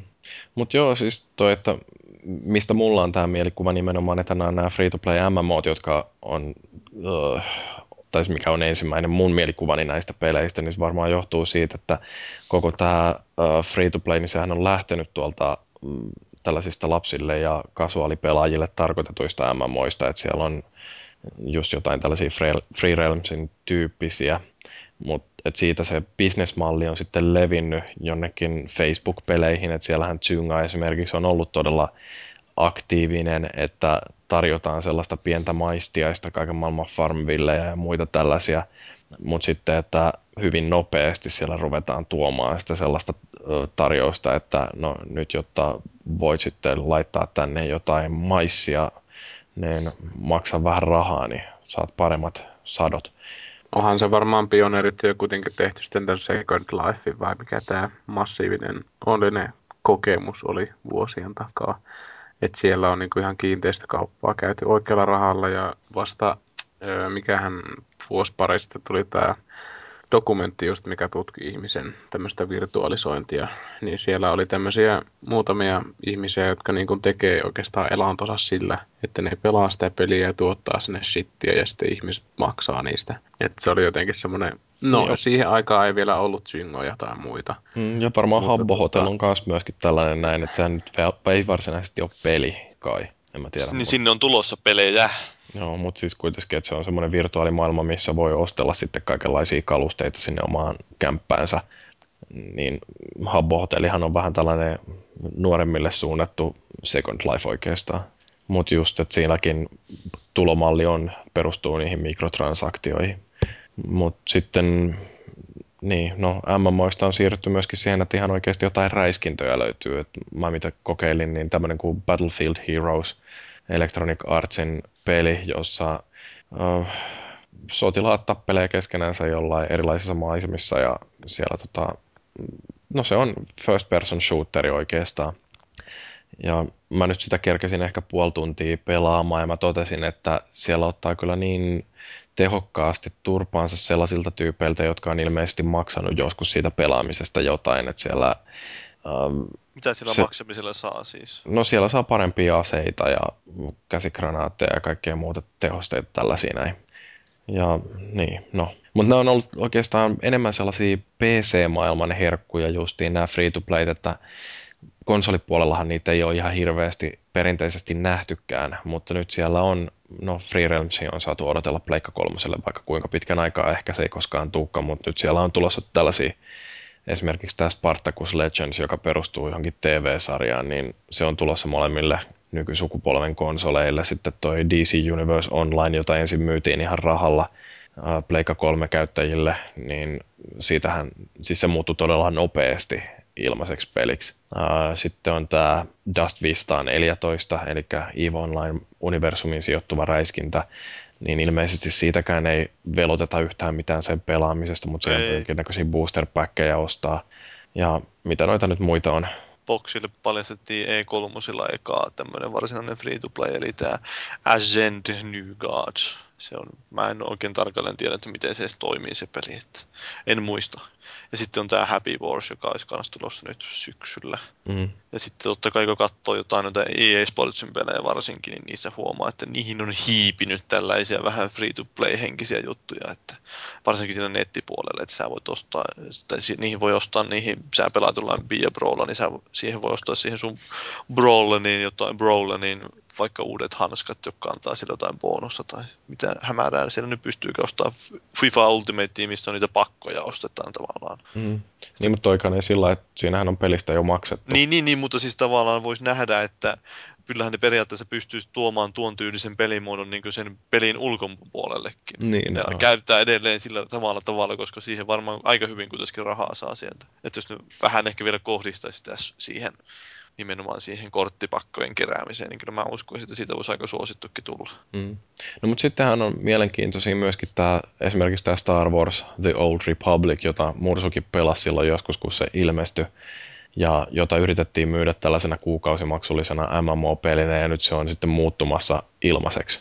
Niin tämä on, varsinkin tuolla MMO-puolella näkee hirveästi tällaista näin, että siellä yritetään ensin päästä sinne kuukausimaksuihin kiinni, mutta se on vaan niin todella pirullisen kilpailtu markkina, että ainoa, joka tuolla bisnesmallilla pystyy menestymään, on ilmeisesti toi World of Warcraft.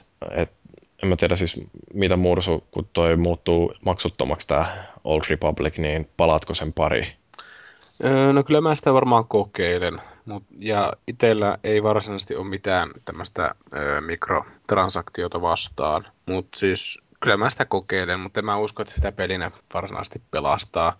Vaikka niin kun esimerkiksi jotkut lotrot, niin ne on itse asiassa käynyt, niin kun, käynyt suunta niin ylöspäin sitten sen muutoksen jälkeen niissä peleissä, että mä en nyt oikein kuitenkaan usko, että Star Warsin tota noin, tapauksessa kuitenkaan näistä käy tästä huolimatta, että tulee free to play ja tehdään niitä jotain tyvillekin perslonkeroita, mitä pystyy sitten ostamaan ja laittamaan sitten oma, omalle hahmolle, jos haluaa sitä maksaa. No mitä te epäilette, että mitä, miten se vaikuttaa tähän ihmisten mielikuvaan näistä free-to-play-peleistä, että se tuntuu olevan jonkinlainen varasuunnitelma näille MMO-kehittäjille, että ensin katsotaan, että onnistutaanko me tekemään tällä rahaa sillä, että ihmiset maksaisi siitä pelaamisesta, mutta jos se ei toimi, niin sitten sen jälkeen julkaistaan tämä vapaana ja yritetään siis niin kuin ilmaisena ja sitten mietitään, että miten sillä voisi tehdä jotenkin bisnestä. No se varmaan osittain johtuu siitäkin, että kun näitä pelejä on lähdetty suunnittelemaan, niin siinä vaiheessa tuo free-to-play ei välttämättä ole vielä ollut niin kova juttu, niin niitä ei ole alusta lähtien pystytty suunnittelemaan sitä varten, vaan se tavallaan joudutaan tekemään se korjausliike myöhemmin vasta. Että kyllä sen varmasti pitää kuitenkin ottaa huomioon, kun peliä rupeaa suunnittelemaan, että millä tavalla sä aiot sitä rahastaa. Että jos sä haluat free-to-playta hyödyntää, niin sun pitäisi suunnitella tavallaan koko peli kuitenkin ottaa. Et välttämättä niin yksinomaan sitä varten kohdista suunnittelua, mutta niin kuin, ottaa huomioon kuitenkin siinä suunnittelussa, että se olisi järkevällä tavalla voi toteuttaa. Mm-hmm. Et tuo, uskoisin, että tulevaisuudessa näitä on entistä enemmän, jotka tulee nimenomaan suorana free-to-playksi, eikä lähetäisi yrittämään niitä kuukausimaksuja. Mutta on se sekin, että varmaan suurin osa noista MMOistakin, niin nämä, jotka oikeasti on kiinnostunut sitä valmiita maksaa kuukausimaksuja, niin ne hommaa se heti julkaisun yhteydessä. Ja sekin, kun ne on todennut, että pelattava loppuu nytten, niin ei sinne enää siinä kohtaa oikein uusia pelaajia tuu maksaa kuukausimaksuja. Ja siinä kohtaa melkein enää ole vaihtoehtoa viedä tuonne free-to-play-henkeen. Mm, mutta mitäs tota, kun miettii näitä, että minkälaisia haasteita tuossa tulee, niin siinähän on tietysti se, että kun pelifirmat ne haluaa tehdä voittoa tai ainakin omansa edes takas, niin jollain tavalla täytyy yrittää saada nämä käyttäjät tai pelaajat maksamaan siitä pelaamisesta, niin kuukausimaksustahan nyt tietysti on yksi sellainen vaihtoehto, ja niitä käytetään jopa näissä ihan oikeasti ilmaisissa peleissä, että siellä on No mä en oikeasti tunne sitä maailmaa niin hyvin, että voisin MMOista sanoa, mutta onko siellä niin, että nämä, jotka ilmatteeksi pelaa, niin niiden täytyy odottaa sitten, että ne pääsee lokkaamaan sinne serverille sisään.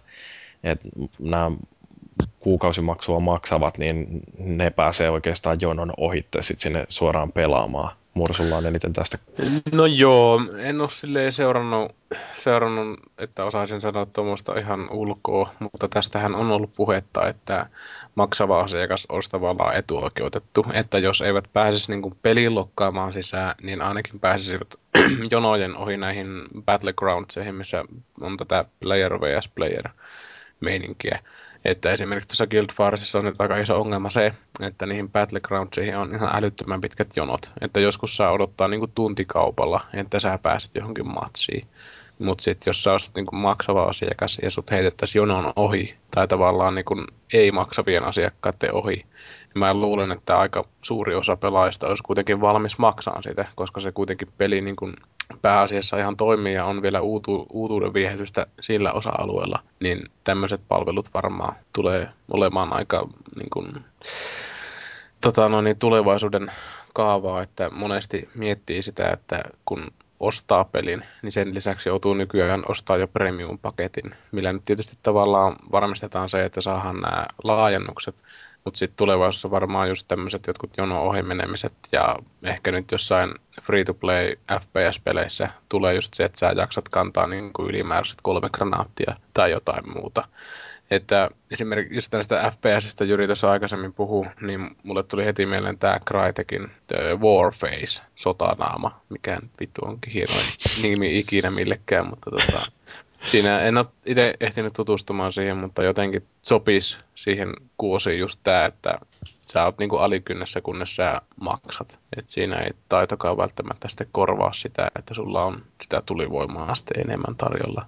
Ei, eikä siinä niinku silleen mitään pahaa, että jos sillä konseptilla lähtee liikenteeseen, mutta pelaajalle tai ostajalle pitäisi tavallaan tehdä ihan tota, selväksi ennen ostopäätöstä, että minkälainen peli tämä on. Ja nyky, nyt on vielä sitten ehkä vähän sitä ilmassa, että jos väki on just niin kuin oppinut massoina, että pelaaminen on ihan ok, niin ne ei ole kuitenkaan oppinut tähän ihan uuteen pelaamisen rahastuksen muotoon, mitä nämä mikrotransaktiot ja muut sitten tarjoaa, että nyt voi niin tavallaan lypsää pelikansaa niin kuin ihan solkenaan. No mutta mitä se tekee sitten tälle pelin tasapainolle ja sitä kautta nautittavuudelle se, että siellä on tällainen ryhmä, jotka maksaa ja ne selkeästi sitten pärjää siinä pelissä paremmin ja ne, jotka haluaisi vaan kehittää taitojansa ja käyttää aikaa siihen peliin, niin ne sitten on jatkuvasti, että niillä ei olisi mahdollisuutta nousta sille samalle tasolle, koska aseet vain ei ole yksinkertaisesti niin tehokkaita. Et mitä niin kuin mieltä te olette, että onko tällainen peli äh, sellainen, joka houkuttelee niitä maksamattomia asiakkaita sitä pitkän päälle? Niin, no sen pitää ensinnäkin tarjota sen verran sitä perussisältöä, että se asiakas saadaan niin kuin koukutettua siihen peliin, jolloin se maksamisen kynnys on sitten pienempi.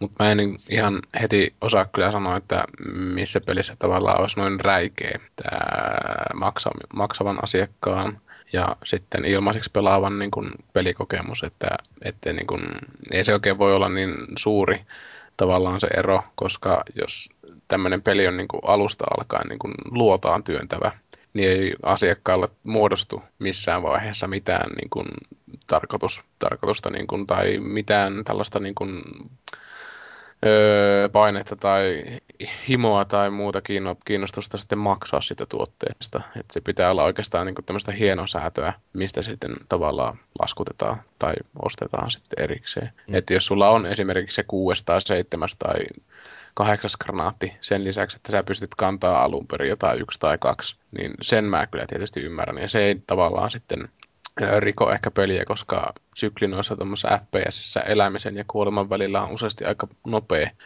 Et monet, monet pelaajat ei välttämättä ei edes sitä kahta granaattia heittämään, kun niiltä ammutaan jo perse irti. Et se on tietysti ihan pelikenrästä riippuvaa sitten, että kuinka se saadaan kaivettua se penni sieltä esille.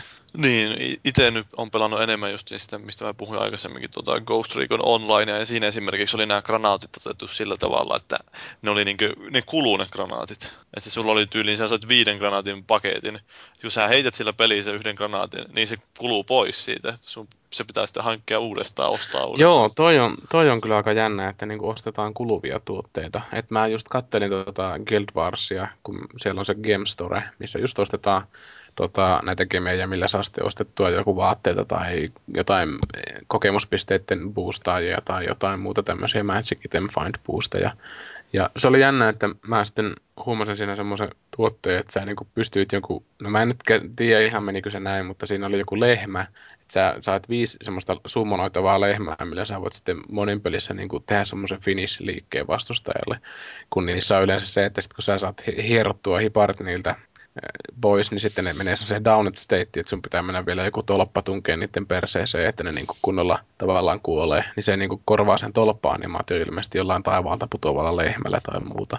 Ja ne tosiaan kuuluu. Et mulla on pieni hetki tajuta se, että ostaako ihmiset oikeasti tämmöisiä, että osa, se oli joku, muista mikä se arvo oli, mutta kuule, oliko se viisi lehmää saa jollain vielä eurolla tai jotain tuommoista. Ja se on aika tyly hinta tavallaan sitten tuommoiselta, että vaikka se olisi kuinka hyvä peli, niin siinä on kuitenkin sitten häviävä meininki, että joo, sä nyt ostit viisi lehmää ja käytit ne äsken tuossa parin tunnin aikana, että mitäs sitten, ostatko sä lisää lehmiä vai jotain muuta. Vähän kummallinen toi meininki, että kyllä se mä ymmärrän, että on niinku tämmöisiä kosmeettisia juttuja ja sitten on näitä varsinaista kokemusta niinku auttavia, että on näitä XP ja nekin tietysti kuluu. Eli se on niin kuin silleen, että sä ostat jonkun kokemuspisteiden kartuttajan, joka antaa vaikka esimerkiksi 10 prosenttia enemmän tapoista ja questeistä tai noista paskoista kokemuspisteitä, niin se on joku tunnin voimassa tai joku tämmöinen, että että, että, mutta näitä kokemuspistepaskoja sitten saa tavallaan monesta muustakin ihan, että mulla on itsellä pankissa niillä pelihahmolla niitä niin kuin ihan jemmassa kerättynä, että en ole penniäkään niin kuin laittanut siihen niin kuin minkäänlaista valuuttaa. Että in-game-valuutallahan mä tosiaan ostin niitä pankki, pankkijuttuja ja muita, että, mutta Sitten, semmoista. Mutta siis tosiaan siinä Ghost Reconissa se systeemi on tavallaan semmoinen päällekkäin, että sulla on, siinä on ne öö, sä pe- sitä pelaa sitä peliä, niin sieltä saa tämmöisiä, mitä ne olikaan, jotain requisition pointseja, eli RPtä, ja niillä voi ostaa uusia juttuja sieltä kaupasta ja sä voit ostaa niille, niitä voi granaatteja ostaa. Mutta sitten toisaalta siinä on myös rinnalla nämä haamukolikot, eli ghost coins, joita taas ostetaan oikealla rahalla.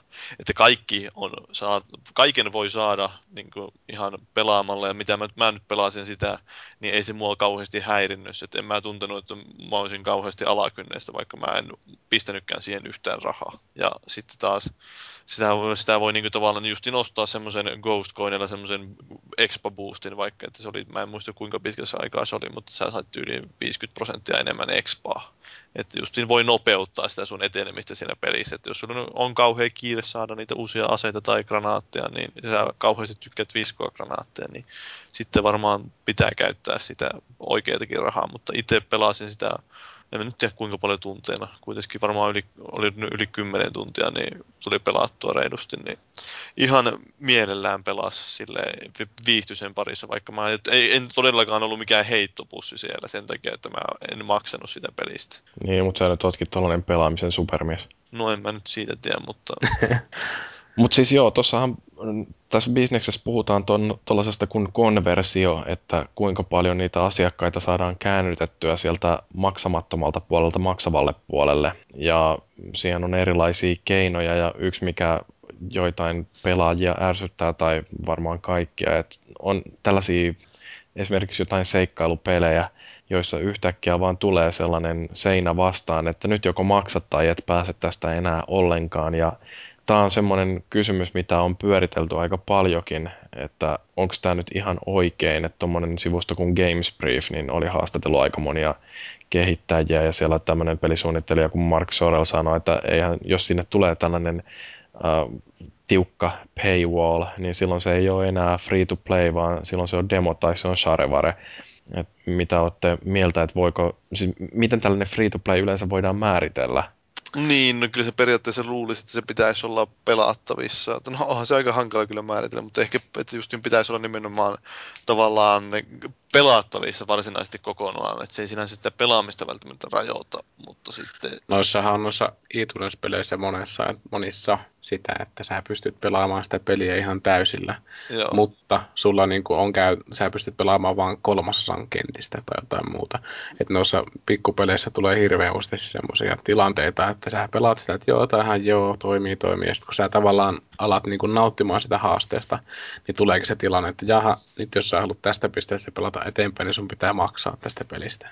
Niin. Et se, on, se on hirveän kenkkumaista, että sitä ei niin kuin monissa noissa pelien kuvauksissakaan tule ihan suoraan sanottuna. Että kai se sillä jossain jollakin, jollakin edellytyksellä on, mutta ei niissä ensimmäisissä kuvauksissa, että se on yleensä niiden käyttäjien kommentissa, että joo, mitä perkelettä, että tässä joutuu maksaa. Tai se jotain. on ihan itse, mitä just niin käyttänyt semmoisena hyvänä kikkana tuolla iTunesissa, kun on katsonut. Siinähän lukee siinä tuotteen sivulla on tämmöinen kuin in-app purchases, eli mitä siellä myydään siellä sovelluksessa itsestään, niin siitä voi päätellä, että onko tämä nyt oikeasti ilmoinen vai onko siellä just jotain tuommoisia salakavalia ostoksia, joita pitää tehdä sitten siellä pelissä. Mutta oliko se Killzone 3, kun sehän muuttuu vähän free-to-play-henkiseksi yhdessä kohtaa, että se nettipeli.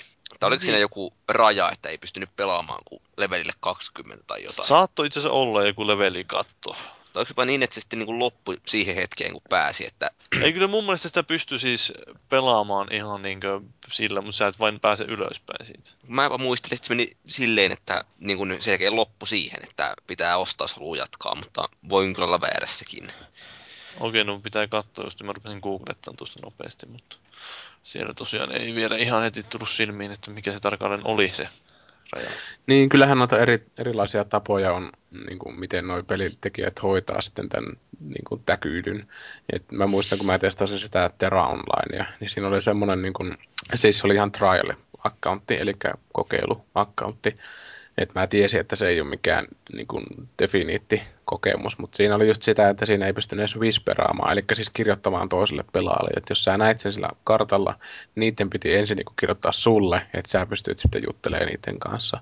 Että tommosia pieniä niin kuin, elämänvaikeutuksia, jotka niin kuin, vaikuttaa aika paljon sitten kuitenkin loppujen lopuksi kokemukseen, niin niitä sitten tavallaan jotenkin tiputellaan niitä semmoisia port- portteja sitten sinne peliin, että tossa oli semmoista ja jossakin on just se, että katkee se kenttä tai ei pysty levelittämään kymppileveli yli. Muistaakseni World of Warcraftissa oli jossain vaiheessa semmoinen promo aika jonkun lisäosan suhteen, että sä pystyt niinku kutsuun kaverin peliin ja ne teki se accounti ja niin poispäin, mutta ne ei pääse sitten levelin 20 yli tai jotain eikö, muuta. Eikö siellä nykyäänkin ole semmoinen, että sä voit, sitä voi pelata tiettyä leveliä asti ilmatteeksi? Semmoinen triali niin käytännössä. Öö, mä en jos... Voviin koskenut kyllä tota edellisessä lisärissäkään, että kyllä mulla toi seuraavakin lisäri on ostettuna, mutta enpä mä tiedä kyllä sitten osaa sanoa tuohon mitään. Kai siinä voi olla semmoinen joku trial-systeemi. Että ainakin voisi kuvitella, että se nyt tietenkin tarvii se peli niitä, että vaikka sillä on niin kuin miljoona miljoonaa maksavaa asiakasta, niin jokainen miljoona, minkä toi Guild Wars nyt tällä hetkellä vie, niin se on aina sitten niiltä pois siinä. Että. Joo, siis siinä oli nimenomaan tuo World of Warcraftissa, että pystyy pelaamaan levelille 20 asti sille ilmatteeksi, mutta sitten sen jälkeen pakko maksaa. Mm. Niin, no siis tämähän on justiin, monet pelin kehittäjät on sitä mieltä, että kaikkein tärkeintä on kuitenkin se, että saadaan se pelaaja pelaamaan ja innostumaan. Että sinne ei välttämättä tarvi pistää mitään tuollaisia levelikattoja tai ominaisuusrajoitteita tai muita. Et pelaaja voi maksaa kahdella tavalla, että joko se käyttää ihan oikeaa rahaa tai sitten se käyttää siihen aikaansa.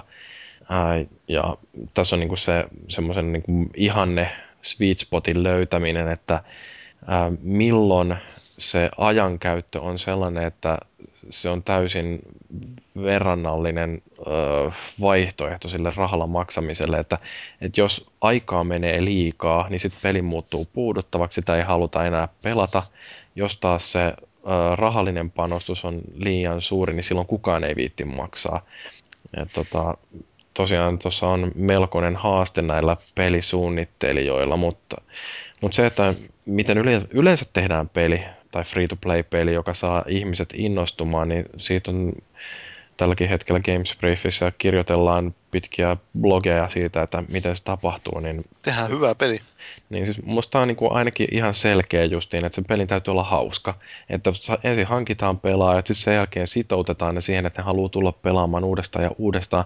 Ja sitten vähitellen, kun pelaajat on innostuneita, niin sitten ruvetaan käännyttää niitä siihen, että anna meille rahaa. Mutta se, että kaiken pitäisi kuitenkin lähteä siitä, että siitä pelistä täytyy tykätä. Uskotteko te, että jos te löydätte jonkun sellaisen pelin, joka saa tosiaan sitoutumaan siihen, niin sitten ne kukkaron nyöritkin helpommin aukeaa?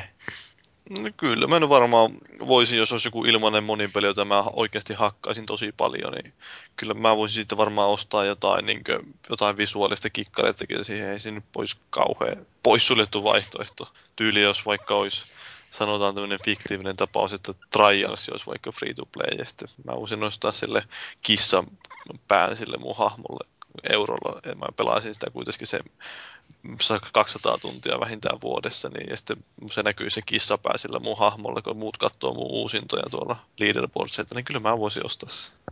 No mä taas en itse oikein näkisi, että yleensäkin niin aloittaisi tuommoista free-to-play-peliä pelaamaan, niin tuntuu niin kaukaiselta ajatukselta. Se, että jos se on jotain sellaista niin kuin kosmeettista, joka ei niin kuin sitä pelaamista oikeasti muuta, niin en mä näkisi kyllä itteeni ostamassa niitä, vaikka kuinka olisi halpaa. Mietin, ensin tarvitsisi löytyä laadukas peli ja sitten sen jälkeen tarvitsisi löytyä siihen laadukasta sisältöä, mitä, mistä maksaa. Niin, ja vähän tällä hetkellä näyttää siltä, että ei ole riskiä, että olisi sellaista näköpiirissä. Niin, no, no siis siinähän on justiin tämä, että, että se ei ole pelkästään se ensimmäinen kerta, että kun pelaa. Että siellähän voidaan karkottaa pelaajat jo sillä, että heti kun käynnistät sen, niin viiden minuutin sisällä tullaan jo sellainen käsiojossa, että anna rahaa. No se Gunshine oli vähän semmoinen samanlainen, että siitä tuli aivan liian nopeasti se ensimmäinen narkku, jota ei sitten sakkaan auki ilman, että maksaa, niin, niin kuin vie fiiliksi aika nopeasti. Mm. Mm. Mutta siis tämä on tämä esimerkki varmaan justiin tämä Team Fortress 2, että no Valven on tietysti helppo puhua, että ne nyt tekee yleensä asiat aika hyvin, niin se on tuommoinen vähän poikkeuksellinen firma muutenkin, mutta siis siinä on erinomainen peli, niin se vain muutettiin free to play, sillä että ne ajattelee, että no kokeillaanpa tätä. He, ihmiset varmaan muutenkin osti niitä hattuja sieltä ja mitä ne kaikkea. Mm. Niin, mutta se mikä on ihan jännä, että minkälaiset pelit sopii tähän free-to-play-malliin sitten, että yksi näistä säännöistä, että millä tehdään hyvä FTP-peli, niin että se ei saa koskaan päättyä. Et periaatteessa semmoinen joku kymmenen tunnin seikkailu, niin ei sitä voi oikein tehdä free to playiksi, koska sä pelaat sen lävittä ja sit se oli siinä. Et vaikka siellä tulisikin jossain vaiheessa semmoinen tilanne, että nyt joko tapat 20 miljoonaa rottaa tai maksat 5 euroa, niin niin tota, tämäkään ei mahdollista sitä, että se tuottaisi jatkuvasti tuloja se peli. Ja siihen näillä justiin pyritään, että se pelaaja tulee aina vaan uudestaan takaisin. Että siellä on, on jokin sellainen syy, minkä takia se viihtyy siinä sen minuutin tai puoli tuntia tai kolme tuntia, mutta sitten, että sen kolmen tunnin jälkeenkin vielä jää sellainen kutina, että seuraavana päivänä haluaa tulla uudestaan. Mutta niin, niin, en mä tiedä siis, mitä mieltä te olette tällaisesta, että onko se kauhean rajallinen tämä pelien äh, lajikirjo, mihin tämä free-to-play yleensä soveltuu. No en mä ainakaan näe, että se mitenkään tuommoisiin perinteisiin yksinpeleihin kovinkaan helposti sopeutuisi, että siinä jos sitä sosiaalista elementtiä, niin vaikea myydä ihmisille mitään tämmöistä justiin niin kuin, ö, kosmeettista tavaraa, kun ei niin kukaan muu on näkemässä sitä sun kosmeettista tavaraa.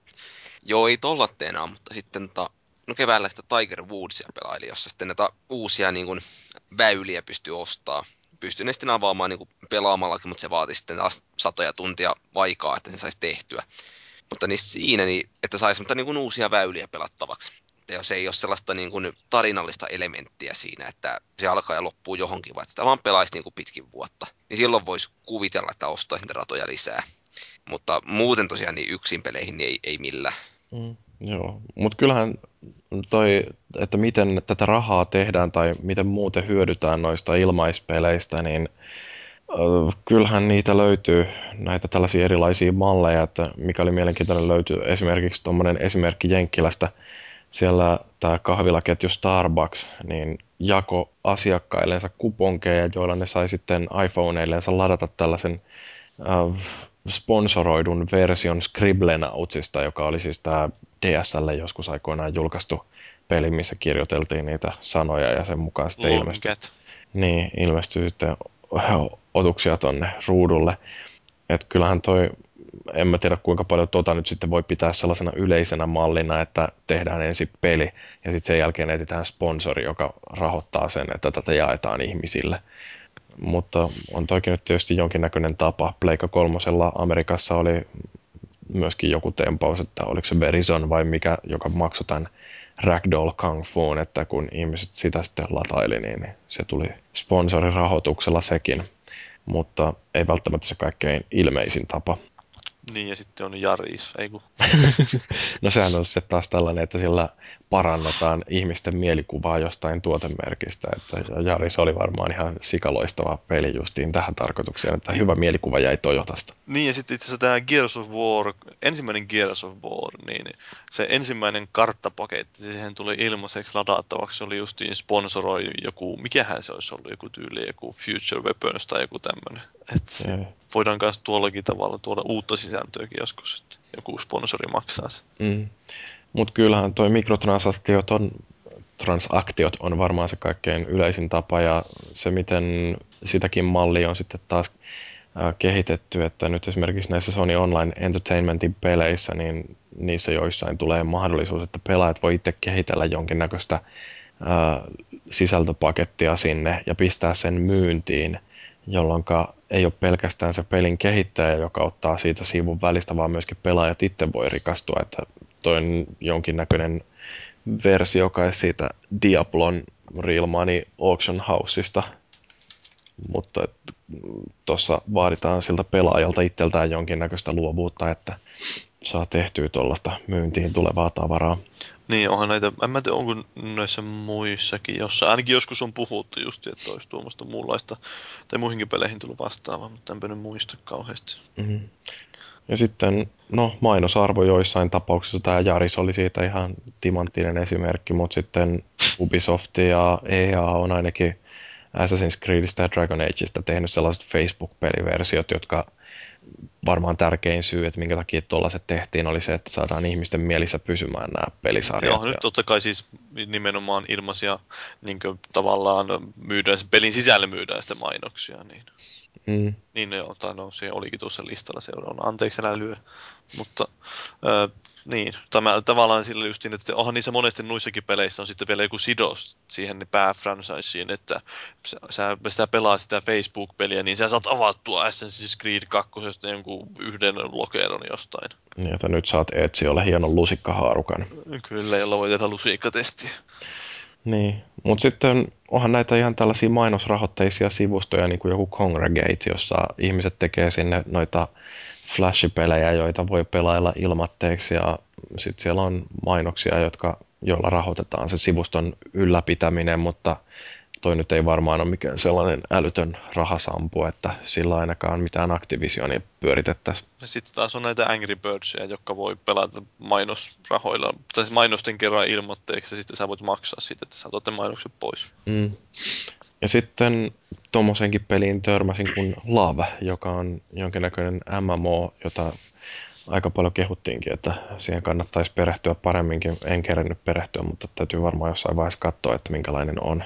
Mä muistelin, että sitä joskus haukuttiinkin johan, että se oli vähän pettymys. Mutta... Joo, no mutta kuitenkin, että tämähän on sellainen, missä tämä nyt tämä Eskil Steinberg työskentelikään, on siis ihan joku ää, alalla tavallaan työskentelevä heppu, on Xerox Parkilla ollut töissä ja Lucasfilmillä ja no se on visuaalisesti taisi... vähän tuommoinen erilainen peli. Että... tai siis itse asiassa se sanoo täällä omilla sivuillaan, että yritän olla oma ö, sisäinen Xerox Parkini ja Lucasfilmini, mutta kuitenkin, että ö, harrastuksena oikeastaan kehittänyt tätä Love-peliä ja laittanut sen ilmatteeksi jakoon ja luottaa siihen, että jos on ihmisiä, jotka tykkää pelata sitä, niin ne sitten lahjoittaa jotain 10 tai 500 dollaria.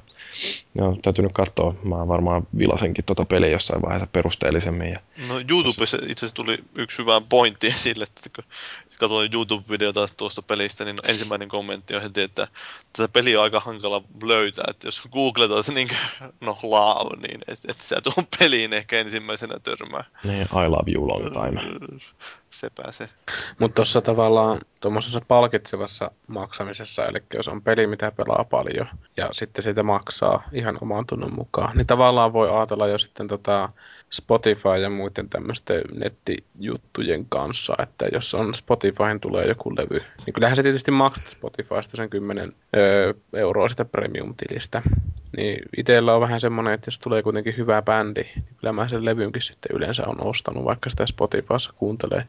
Niin ehkä se just nojaa tämmöiseen tietynlaiseen ihmistyyppiin tämmöinen, että maksa jos haluat tyyppinen palvelu. Niin, no siis kyllähän toi, mikä se oli Radioheadin joku levy, niin minkä ne pisti netissä jakoon, että maksa mitä viittit ja sitten on nämä Humble Bundlet, jotka myöskin perustuu siihen, että luotetaan, että ihmiset maksaa siitä ihan järkeviä summia, että jotkut pistää sitten 10 senttiä, mutta toiset saattaa heittää 100 dollariakin. Et, no, se on ihmisten altruismista sitten kiinni. Mutta mitä te uskotte, että tälle free-to-play-ilmiölle tapahtuu tulevaisuudessa? Korvaako se kokonaan nämä tällaiset 60 pakettipelit vai tuleeko siitä aidosti vaihtoehtoinen bisnesmalli? Mä en usko, että seuraavalla Xboxille tehdään yhtään peliä, joka ei ole free-to-play. Mä vähän luulen tota, että se ehkä muuttuu enemmän siihen suuntaan, mitä EA on nyt tehnyt, että se on osa sitä peliä. Mutta ei se nyt varsinaisia pelejä missä, tai mihinkä poistaa, että pystyy ostamaan huijauksia, jos haluaa. Mutta ei, ei pakota mihinkään.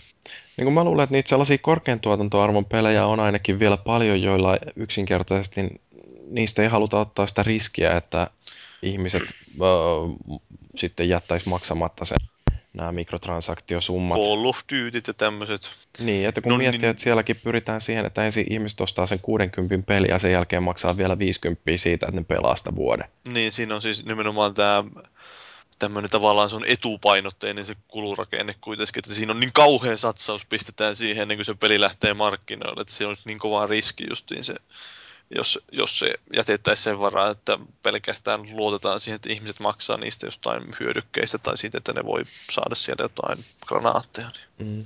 Mutta se, että tuleeko siitä äh, paljon enemmän sellainen plan A, että sen sijaan, että yritetään ensin rahastaa epätoivoisia tai epätoivoisesti pelaajia, mutta sitten kun se ei onnistu, niin sitten heitetäänkin peli ilmatteeksi jakoon ja toivotaan, että sieltä sen jälkeen irtoisi muutamia roposia niin voi olla, että paljon enemmän lähdetään kehittämään sellaista peliä, jolle yritetään luoda heti lähdössä sellaiset pitkät jäljet, että niin sen parissa viihtyy ja sitten ajan mittaan sieltä saadaan pelaajilta nyhdettyä rahaa.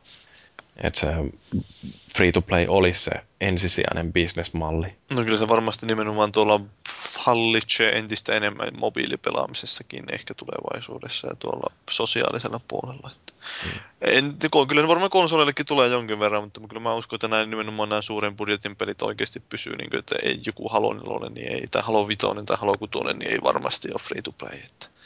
Ja se, mikä mua kiinnostaa, on tämä, että vaikuttaako toi Oija mitenkään, tai Ouja, mitenkään tähän asiaan, kun niillähän ainakin nyt nykyisten puheiden mukaan vaatimuksena on se, että kaikki pelit, mitkä Oujaalle tulee, niin niissä täytyy olla jonkinlainen free-to-play-elementti.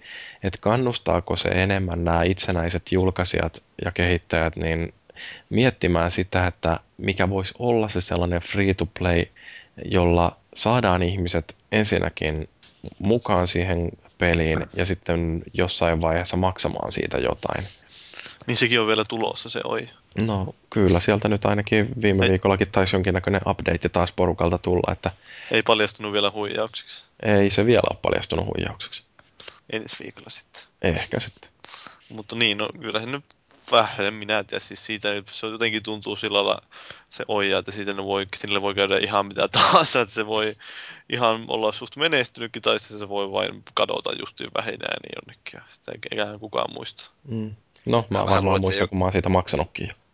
Vaikea uskoa, että se menestyisi, mutta voi olla, että ilmestyykin ja floppaa vasta sen jälkeen. Että... Tai sitten ne ilmesty ollenkaan. Mutta siis en mä, en mä usko, että se nyt kauhean radikaalisti vaikuttaa siihen free-to-playhin. Että se on näiden nykyiset, nykyiset alustat tarjoaa siihen niin semmoisen hyvän alustan, jossa sitä nyt käytetäänkin jo, että niin iPhoneit ja Androidit ja bla bla bla. Mm. Ja sitten sekin on yksi hyvä pointti tuosta, minkä takia ihmiset nyt, tai pelin kehittäjät suosii monesti free-to-playta, niin tavallaan sillä voidaan vähän välttää tätä piratismiakin. Että nehän justiin sanoi tämä, mikä kehittäjä se olikaan, että ne julkaisi pelin dollarihintasena, ja silti ne huomasi, että Androidilla ihmiset vareettaa sitä niin helvetisti sitä peliä, että nyt tehdään sitä pelistä ilmanen kokonaan. Ihan sama. Joo, musta se oli hyvä myöskin tämä kommentti siitä, että kun on näitä nettipokerisivustoja ja muita tällaisia, joissa maksetaan ihmisille siitä, että ne tulee pelaamaan, että perusta nyt itsellesi tili, saat 30 pelirahaa, niin tämä Android-kehittäjä vaan totesi, että jossain vaiheessa kannattaa lopettaa se hinnan polkeminen ja siinä vaiheessa, kun peli on ilmainen, niin voi olla ihan hyvä hetki lopettaa se alennusten antaminen. Mikä siinä, varmaan pitää paikkansa. Siinä on varmaan se, että pitää, no ihmisiä houkutella nimenomaan pelaamaan siihen jääkoukkuun ja kyllä se nyt siis niin kuin, tavallaan pokerista tai uhkapelissä se on ihan sinänsä ymmärrettävää. Että kyllä mä uskon, että aika moni siihen jää sillä, että ne pelaa vähän enemmän kuin sen 30 euroa. Mm, voi olla. No mutta siinä varmaan oli meidän free-to-play-keskustelut. Mennäänkö palautteisiin? Mennään. Sitä niin paljon. Palautetta tullut aivan sikana. Kyllä, Meillähän... tuo NR, niin kerro vain. Niin, no siis meidän palautetta voi lähettää foorumilla tai osoitteessa podcast.konsolifin.net tai sitten Facebookista löytyy facebook.com kautta konsolifin.podcast ja sitten meillä on toi Twitterissäkin Kofin podcast tunnus, että sitäkin voi seurata. Mutta niin, Frogilixilta tullut palautetta NHL-kastikkeesta. Kuuntelematta paska 2 kautta 5. Paavi perustella, miksi tehtiin NHL-kastike. Öö, no se on, että kun piti kuukauden julkaisu kehittää ja se nyt on aika luonnollinen, että katsoo meidän foorumia, että kuinka paljon siellä ihmisiä kuitenkin NRistä puhutaan, niin on se nyt hyvä, jos siellä kerran vuodessa keskittyä siihen, niin se voi pitää enimmäkseen pois jaloissa sitten taas loppuvuotta. Joo, NHL kerralla käsitelty. Niin, no se vähän niin kuin sen Gears of War. Niin. No mutta on se siis, no, kyllä silloin vissiin nyt, jos katsoo niin tavallaan näitä meidän salaisia statistiikkoja täältä, niin kyllä se nyt ihan hyvin on noita latauksiakin kerännyt, että kyllä sille oma yleisönsä löytyy, eikä näitä jokaisen jakson ole tarkoitus nimenomaan ollakaan, että siinä välttämättä olisi kaikille sitä kuuminta hottia, että varsinkin jos valitaan tuommoinen vähän spesiaalimpi aihe, niin sen tietää aina, että sieltä löytyy niitä ihmisiä, jotka niin kuin, ei vakikuuntelijoitakin, jotka ei kuuntele välttämättä nimenomaan, että joihin, joihin se ei iske, ja sitten taas tuommoinen aihe niin kuin, houkuttelee varmaan semmoisia ihmisiä, jotka ei tavallisesti kuuntele näitä meidän podcasteja, niin ehkä me saadaan koukutettua sitä kautta uusia ihmisiä. Mutta miksi siinä ei ollut uutisosuutta eikä moppia? No sen takia, kun me haluttiin nimenomaan se välttää, niin miten tämän, tämän jakson kanssa nyt kävi taas kerran että me on puhuttu täällä kuinka monta tuntia. No ei tämä nyt vielä neljä tuntia tämä nauhoitus kestänyt. No niin, mutta siis nimenomaan se, että pidettiin se paketti vähän tiiviimpänä niin kuin Suomen puolustuskin, että ei anneta sinne mitään pitkäsiä sinne, että ne lähtee juoksemaan omaan päätyyn, mutta siis öö, halusin sen pitää sillä lailla keskittyä jääkiekkoon, pystyttiin keskittämään se yhteen aihepiiriin se keskustelu, ja mulla oli semmoisia tiettyjä asioita, joita mä halusin puhua tavallaan, jotka sopii hyvin siihen kontekstiin, että kun puhutaan jääkiekosta, niin- tai puhutaan jääkiekkopelistä, niin puhutaan vähän enemmän jääkiekostakin.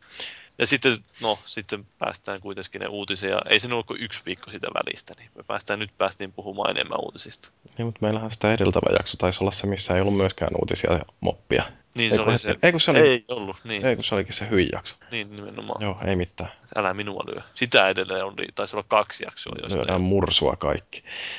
No mutta sitten täällä on Julkke antanut tällaista palautetta, jota mä en täysin ymmärtänyt. Ei vissiin kukaan uskaltanut antaa palautetta viime viikkoisen palautteen käsittelyn jälkeen. Niin kuunteliko sä sitä viime viikolla? Ei minä, mua kiinnosta mikään NHL. No, mutta sun pitää... se palautus jo kuunnella. Se oli siis tämmöinen ammattimainen esimerkki siitä, että kuinka suhtaudutaan kritiikkiin ennen kaikkea palautteeseen. Että... Niin, osataan ottaa rakentavaa kritiikkiä vastaan. Kyllä, kyllä, kyllä. Että se maagisen näytti sieltä taas kerran. Varsinkin jos aiheena jotenkin liittyy NHL, niin mies on jotenkin sillä lailla, se on tavallisestikin lailla, että se ei pelkää sanoa mitä sattuu, mutta kun muistelen, että viime vuoden NHL kastike, niin sieltä leikattiin semmoinen 10 minuuttia materiaalia pois sieltä pitkin jaksoa. Maagi oli puhelu vähän lailla irtaantunut mä kielen kannat, sieltä tuli semmoista kaiken näköistä mielenkiintoista kommenttia, jos nyt ajateltiin, että ei välttämättä haluta, että Jaroslav Lokomotiivia mainitaan samaan aikaan, kun pari Jannua nauraa siellä taustalla. Että se on vähän tämmöinen niin jotain sellaista, että kuitenkin löydettiin siitäkin positiivinen puoli. Niin, olihan se hyvä, että nuorille pelaajille saa mahdollisuus, mutta tuommoiset kommentit niin yritetään pitää jonkinlainen hyvän maun rajaa siinä. Vaikka täällä nyt homoista puhutaan ja homokalleista, ei meistä kukaan varmaan homoja vihaakaan mitäs se maagi siitä Pekka Haavistosta sanokaa silloin no se, Niin, se oli just niin sitten viime podcastissa, mä sitä siinä NR-kastikkeessa nopeasti mainitsinkin sen, että sehän sanoi silloin, että mikä, kun semmoinen vähän totesi sillä kuivalla äänellä sillä että ei ollut mitenkään humoristisesti todettu, että kullin lutkuttaja vai mitä niin, siis tämähän oli nimenomaan semmoinen, että ei se varmaan sitä niin ihan tosissaan totisella naamalla sanonut, vaan enemmänkin justiin tavallaan siihen suuntaan humoristinen heitto, että kuinka joku ihminen voi oikeasti haukkua sen tavallaan presidenttiehdokasta vai sanoa, että kun on semmoinen kullin lutkuttaja, että en äänestä. Minun ääneni menee tuolle Paavolle vaikka, en minä tiedä. Mutta siis... Mm, kaikki äänestävät Paavoa. Kyllä. Ainakin kun valitaan vuoden pelijournalisti. Voi jumala. Nyt on nähty, että Paavot ei ole missään äänestyksessä tai vaaleissa paljon menestyä. niin, mutta ne aina bounceaa takaisin. niin, sieltä tulee uudestaan 25 vuoden päästä. Joo. Mitään muuta palautetta ei nyt tullutkaan. Eikö me sitä yhtä sähköpostipalautetta käsitellä? Niin joo, että kun... No mä voisin kertoa siis nopeasti vaan, että Trine 2 palkinnot on vihdoinkin postitettu. Ja toisin kuin ehkä jossain jaksossa siellä puhuttiin, että meillä olisi ollut kymmenen niitä osallistujia, niin osallistujia olikin 11 kappaletta. Ja tämä nyt synnytti sen tilanteen, että minulla oli vain 10 Trine 2 peliä täällä kotona. Että jouduin arpumaan sitten yhden ihmisen, joka ei saanutkaan Trine 2 nimenomaan. Ja no, ilmeisesti se nyt ei mielittänyt sitten tätä kyseistä henkilöä. Että, ei, ei, no, mitä tässä nyt voi sanoa, että... Se Pahoittelemme tapahtunutta ja ensi kerralla ei lähetetä. Ei, niin, ei, ei sitten enää anneta pelejä. Perkele. Noin. Joo. Se oli vähän ikävä juttu siinä. Paavi omin pikkukätösin liimailee postimerkkejä kuoriin. Joo, mä kävin raahasin tuonne postiin. Varmaan siinä postineiti katto, kun mä otin sieltä hyllystä aina yhden kuoren, pistin trineen sisään, kirjoitin kuoreen jotain, otin toisen ja pistin sisään. Ja kymmenen kertaa tein niin jossain joulupukin lahjatehtaalta. Niin. Mutta et sillä ripotellut pikkusen perunajauhetta siihen? En mä yhteen siihen, tää, siihen, joka luettiin silloin palauteosion jälkeen, se hieno erityisvastaus, niin siihen mä pistin pienen yllätyksen sinne sisään. Oh. Se voi varmaan kertoa sitten, jos tuolla ketjussa, jos haluaa kertoa, että mitä mä pistin sinne yllätykseksi. Semmoinen märkä pussi, no eikö jotain siis. Hot dog condom style. No, pistin siis ihan tämmöisen viime vuonna, kun olin siellä Gathering-tapahtumassa, että siellä sain Batman-aiheista palkintoa, niin toinen oli tämä Batmanin, Batman iPhone 4 kuori, jossa on siis ne semmoiset korvat, Batman-korvat. Sen mä annoin jo pois ja tuo nyt annoin tuolle pistin kirjekuoreen semmoisen avaimen perän, jossa on sitten napilla kun painaa, niin se heijastaa semmoiseen paloon seinälle semmoisen Batman-merkin. Jipi. Se oli ihan hauska. No joo, mutta se palautteista. Kyllä. Onko mitään viimeisiä sanoja, jotka haluatte laittaa tähän näin, että jos yhtäkkiä libyalaiset mellakoitsijat tulee takapihalle, niin olette ainakin jotain kuolematonta sanonut tähän näistä? Täytyy sanoa, että aika helposti ne suuttuu. Että se oli huono video vielä se, se Muhammed-pätkä. Tehän se ollut paljon laipu Briania kummosempi. Niin. Aika tosikkoja. Mä en olisi nähnyt koko paskaa. Sen sijaan mä oon kattellut tätä, mulla on jotenkin jäänyt tämä, tämä mikä se on se korealainen, tämä psyyni, niin... Ai tämä Gangnam Style! Juu, se on jäänyt vähän päähän pyörimään. Täytyy opetella tanssiin sellaista hevostanssia. Sä katsonut sitä versiota, jossa se on se nainen kanssa siinä laulamassa. Eh, onko se Pohjois-Korean propagandaversio siitä vai? Ei, vaan se on huina on laulamassa siinä PSYn kanssa. Sitten sit on myös totta kai live-versiokin YouTubessa. Ja itsekin olen sattuneesta syystä yllättäen viime päivinä sitä pyörittänyt tuossa. En tiedä minkä takia. Siinä aina välissä rupeaa miettimään, että minkälaiseksi ihmiseksi tämä oikein alentuukaan. Se on hypnoottinen biisi. On, on, on, on. Sillä lailla, että välissä katsoo kissakuvia ja sitten ui, ui, tuleekin yhtäkkiä. Se on tavallaan sillä, että sä menet katsoa YouTubeen jotain videota. Sitten se on kuitenkin aina siellä jotenkin siellä related videossa tai jossain siellä, että niin kuin sama mikä video on. Ja Wow. siis hyökkää joka. Sitten aina, no kyllä mä voisin sen kerran tuosta kuunnella. Pleikka 3 YouTube-sovellus on muuten aika loistava. Kokeilin eilen sitä vähän tuon Android-puhelimen kanssa ja pystyin katselemaan ainakin neljä tai viisi videota ennen kuin pleikkari kaatui. No se oli aika hyvä. Joo, mutta siis se käyttöliittymä siinä noin muuten oli ihan mielettömän hyvä. Joo, no niin tosiaan tuollahan pitäisi tuolla iOSllä oli semmoinen juttu, että nehän poisti sieltä sen, sen laitteen oman sen sisään, tai sen tavallaan niin mukana tulevan sovelluksen. Että siinä pitäisi ladata erikseen se Googlen sovellus nyt. Ja iPadille sitä ei ole vielä tehty sitä omaa versiota, että se on pelkästään tälle iPhoneille, mutta en mä nyt tiedä, onko se nyt suuri tappio. Pitää, mä en tiedä, pitäisikö mun sanoa tässä nopeasti vielä, kun joskus kauan sitten tämä Gabanusi siellä jossain palautteessa pyysi heittämään kommenttia, että nyt kun mulla on Androidin laite ja sitten, tai niin Android-puhelin ja sitten mulla on iPad eli iOS-laite, että pyysi näistä jostain nopeita kommentteja näistä eroista ja yhtäläisyyksistä, mutta en mä nyt tiedä, onko mun mielestä se on ihan yliammuttu tuo koko noiden välinen sota näiden iPhone-puhelimien ja Android-puhelimien välinen sota, että hyvin vähän siinä loppujen lopuksi on sitä eroa että tavallisessa käytössä, että on siellä semmoisia pieniä juttuja, jotka ärsyttää toisessa ja toisessa on hauskaa, mutta siis ihan niin kuin, jos lähtee ostamaan puhelinta, niin ei sitä nyt kannata sen perusteella tehdä välttämättä, että onko se kumpi käytti siinä. Niin. Paljon merkitsevämpiäkin ominaisuuksia on. No, haluatko Mursu sanoa vielä jotain tähän loppuun ennen kuin hyvästellään kuulijat ikuisesti? Öö, tähän mä keksisin. Ei ole Tänään- pakko keksiä mitään, jos ei halua. No joo, ehkä mä otan sen kullin vaan suuhun. Erittäin hyvin sanottu tähän loppuun. No joo, tämä oli jakso numero 79. Kiitos kuuntelijoille, kiitos osallistuja 1, osallistuja 2 ja osallistuja 3. Minä olin oma nimi, ensi kerralla uusi kuukausi ja uudet julkaisut.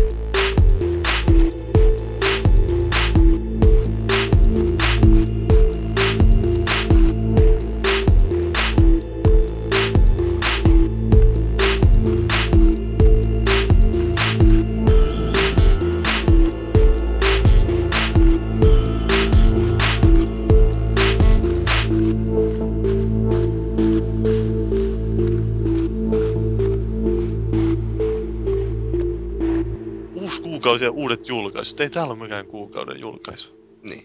Ei se mitään. Mä voin sanoa tähän loppuun ihan mitä mua huvittaa. Ajattelin, että kiinnittääkö kukaan koskaan huomiota tuohon, mitä mä sanon tuossa lopussa. No ei, kun sä pistät sen musiikin soimaan siihen päälle, sitten sillä lailla, että se peittää sen sun mölinään siellä. Se, kukaan ei kuule yksityiskohtia. Ne aina jotain se puhuu siellä. Unohdin kertoa yhtään mitään mun Amerikan matkasta, mutta toivottavasti porukka nyt, jotka on oikeasti kiinnostuneita, niin laittaa vaikka palautetta meille. Ei kun tehdään siitä pari seuraavaa kastiketta sitten pelkästään käsittelyyn. Mutta pitäisikö toi alkuspiikki ottaa tähän niin kuin Niin, unohtaa? totta. Onks pakko? Ei.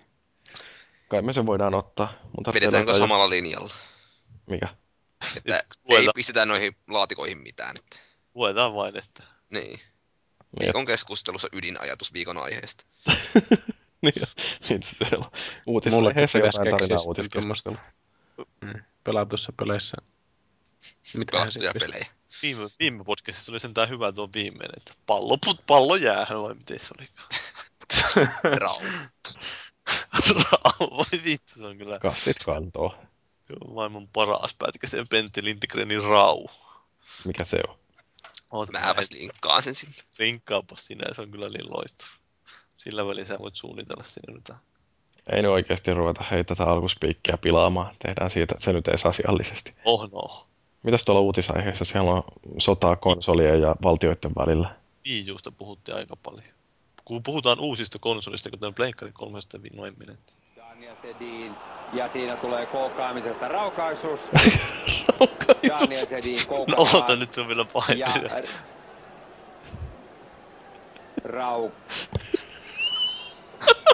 Ja Mies sitten... on silloin hiljaa yhtäkkiä kymmenen minuuttia, se kuuluu. Ja sitten katsotaan vähän rajumpia otteita. Mikä toi niinku... Sieltä tulee raukaisus. Raukaisu, vittu. Onhan joku sanonut sille jotain korvanappia. Itekin miettimään, että rauhaa. Oi, oi, tää oli ihan hauska. Tuo oli viime podcastissa. Okei. Okay. Kannattaa sitten kuunnella varmaan se viime viikon podcastikin. Ihan jees. Hieno mies linkku. Joo. Samalta mieheltä on tullut muun muassa sellaiset hienot ajatelmat kuin Cobran käsi. Tarkoittaako se sitä Stallonen kättä, mitä ei nähty siinä Rambo-pelissä? en tiedä. Se varmaan tarkoittaa vain sitä, että... Niin, en mä tiedä. Se voi olla se, että se olisi Lain vahva käsi, Cobra. Cobra. Niin jo tosiaan se, nyt mä muist- muistin sen leffan. Marion Cobra Cobretti. Ti- ti- Cobretti, ai se Jumalauta. Joo. Okei, okay, otetaanko toi alkuspiikki tähän nyt vielä? Otetaan vaan, otetaan vaan. Joo. Konsolifin podcast, jakso 79, suu... Voi vittu. Kuinka oikea kuukausi. Ihan hyvin. Eikö tää ollut yksi syyskuu? On, on. Mursu vaan sanoi, se on elokuu vai mitä se sanoo. No, niitä ei lasketa. Vai heinäkuu, mikä oli. Konsolifin podcast, jakso 79, syyskuun 25. päivä 2012. Pelatuissa peleissä rajamaita ja tarinan kerrontaa. Uutisaiheissa sotaa konsolien ja hallitusten välillä. Viikon keskustelusta ei ole pakko maksaa. Peli käyntiin. Rau. Siitä oli kyllä aika lakonista tekstiä meiltä jokaiselta. Sehän pitää olla tuo semmoinen mahdollisimman masentavalla äänellä. Peli käyntiin. Uutisaiheissa sotaa konsolien ja hallitusten välillä. Nuin on se menee vähän vaikeaksi seurata. Nyt olisi kiva nähdä, minkä näköinen Paavin kissa siellä on, kun luimistelee saatana karkuun. Hyppäs ikkunasta ulos läpi. Tapaan itseni. Siinä yhteyksiä tulee sitä parin viikon Joo. Raukaista. Ja Rau. Rau. Rau. Ja sitten, Vittua se on ajatellut. ja sitten Oi, katsotaan vähän rajumpia otteita. Wiki-sitaatit ja Pentti Lindegren, niin sieltä löytyy. Täällä käytiin läpi te useampikin Joo, viime viikolla. viime vuonna kanssa samaa hommaa. Että niitä. Okei, nyt on pakko mennä nukkua oikeasti. Joo, mutta jatketaan ensi viikolla. Hei. Moro.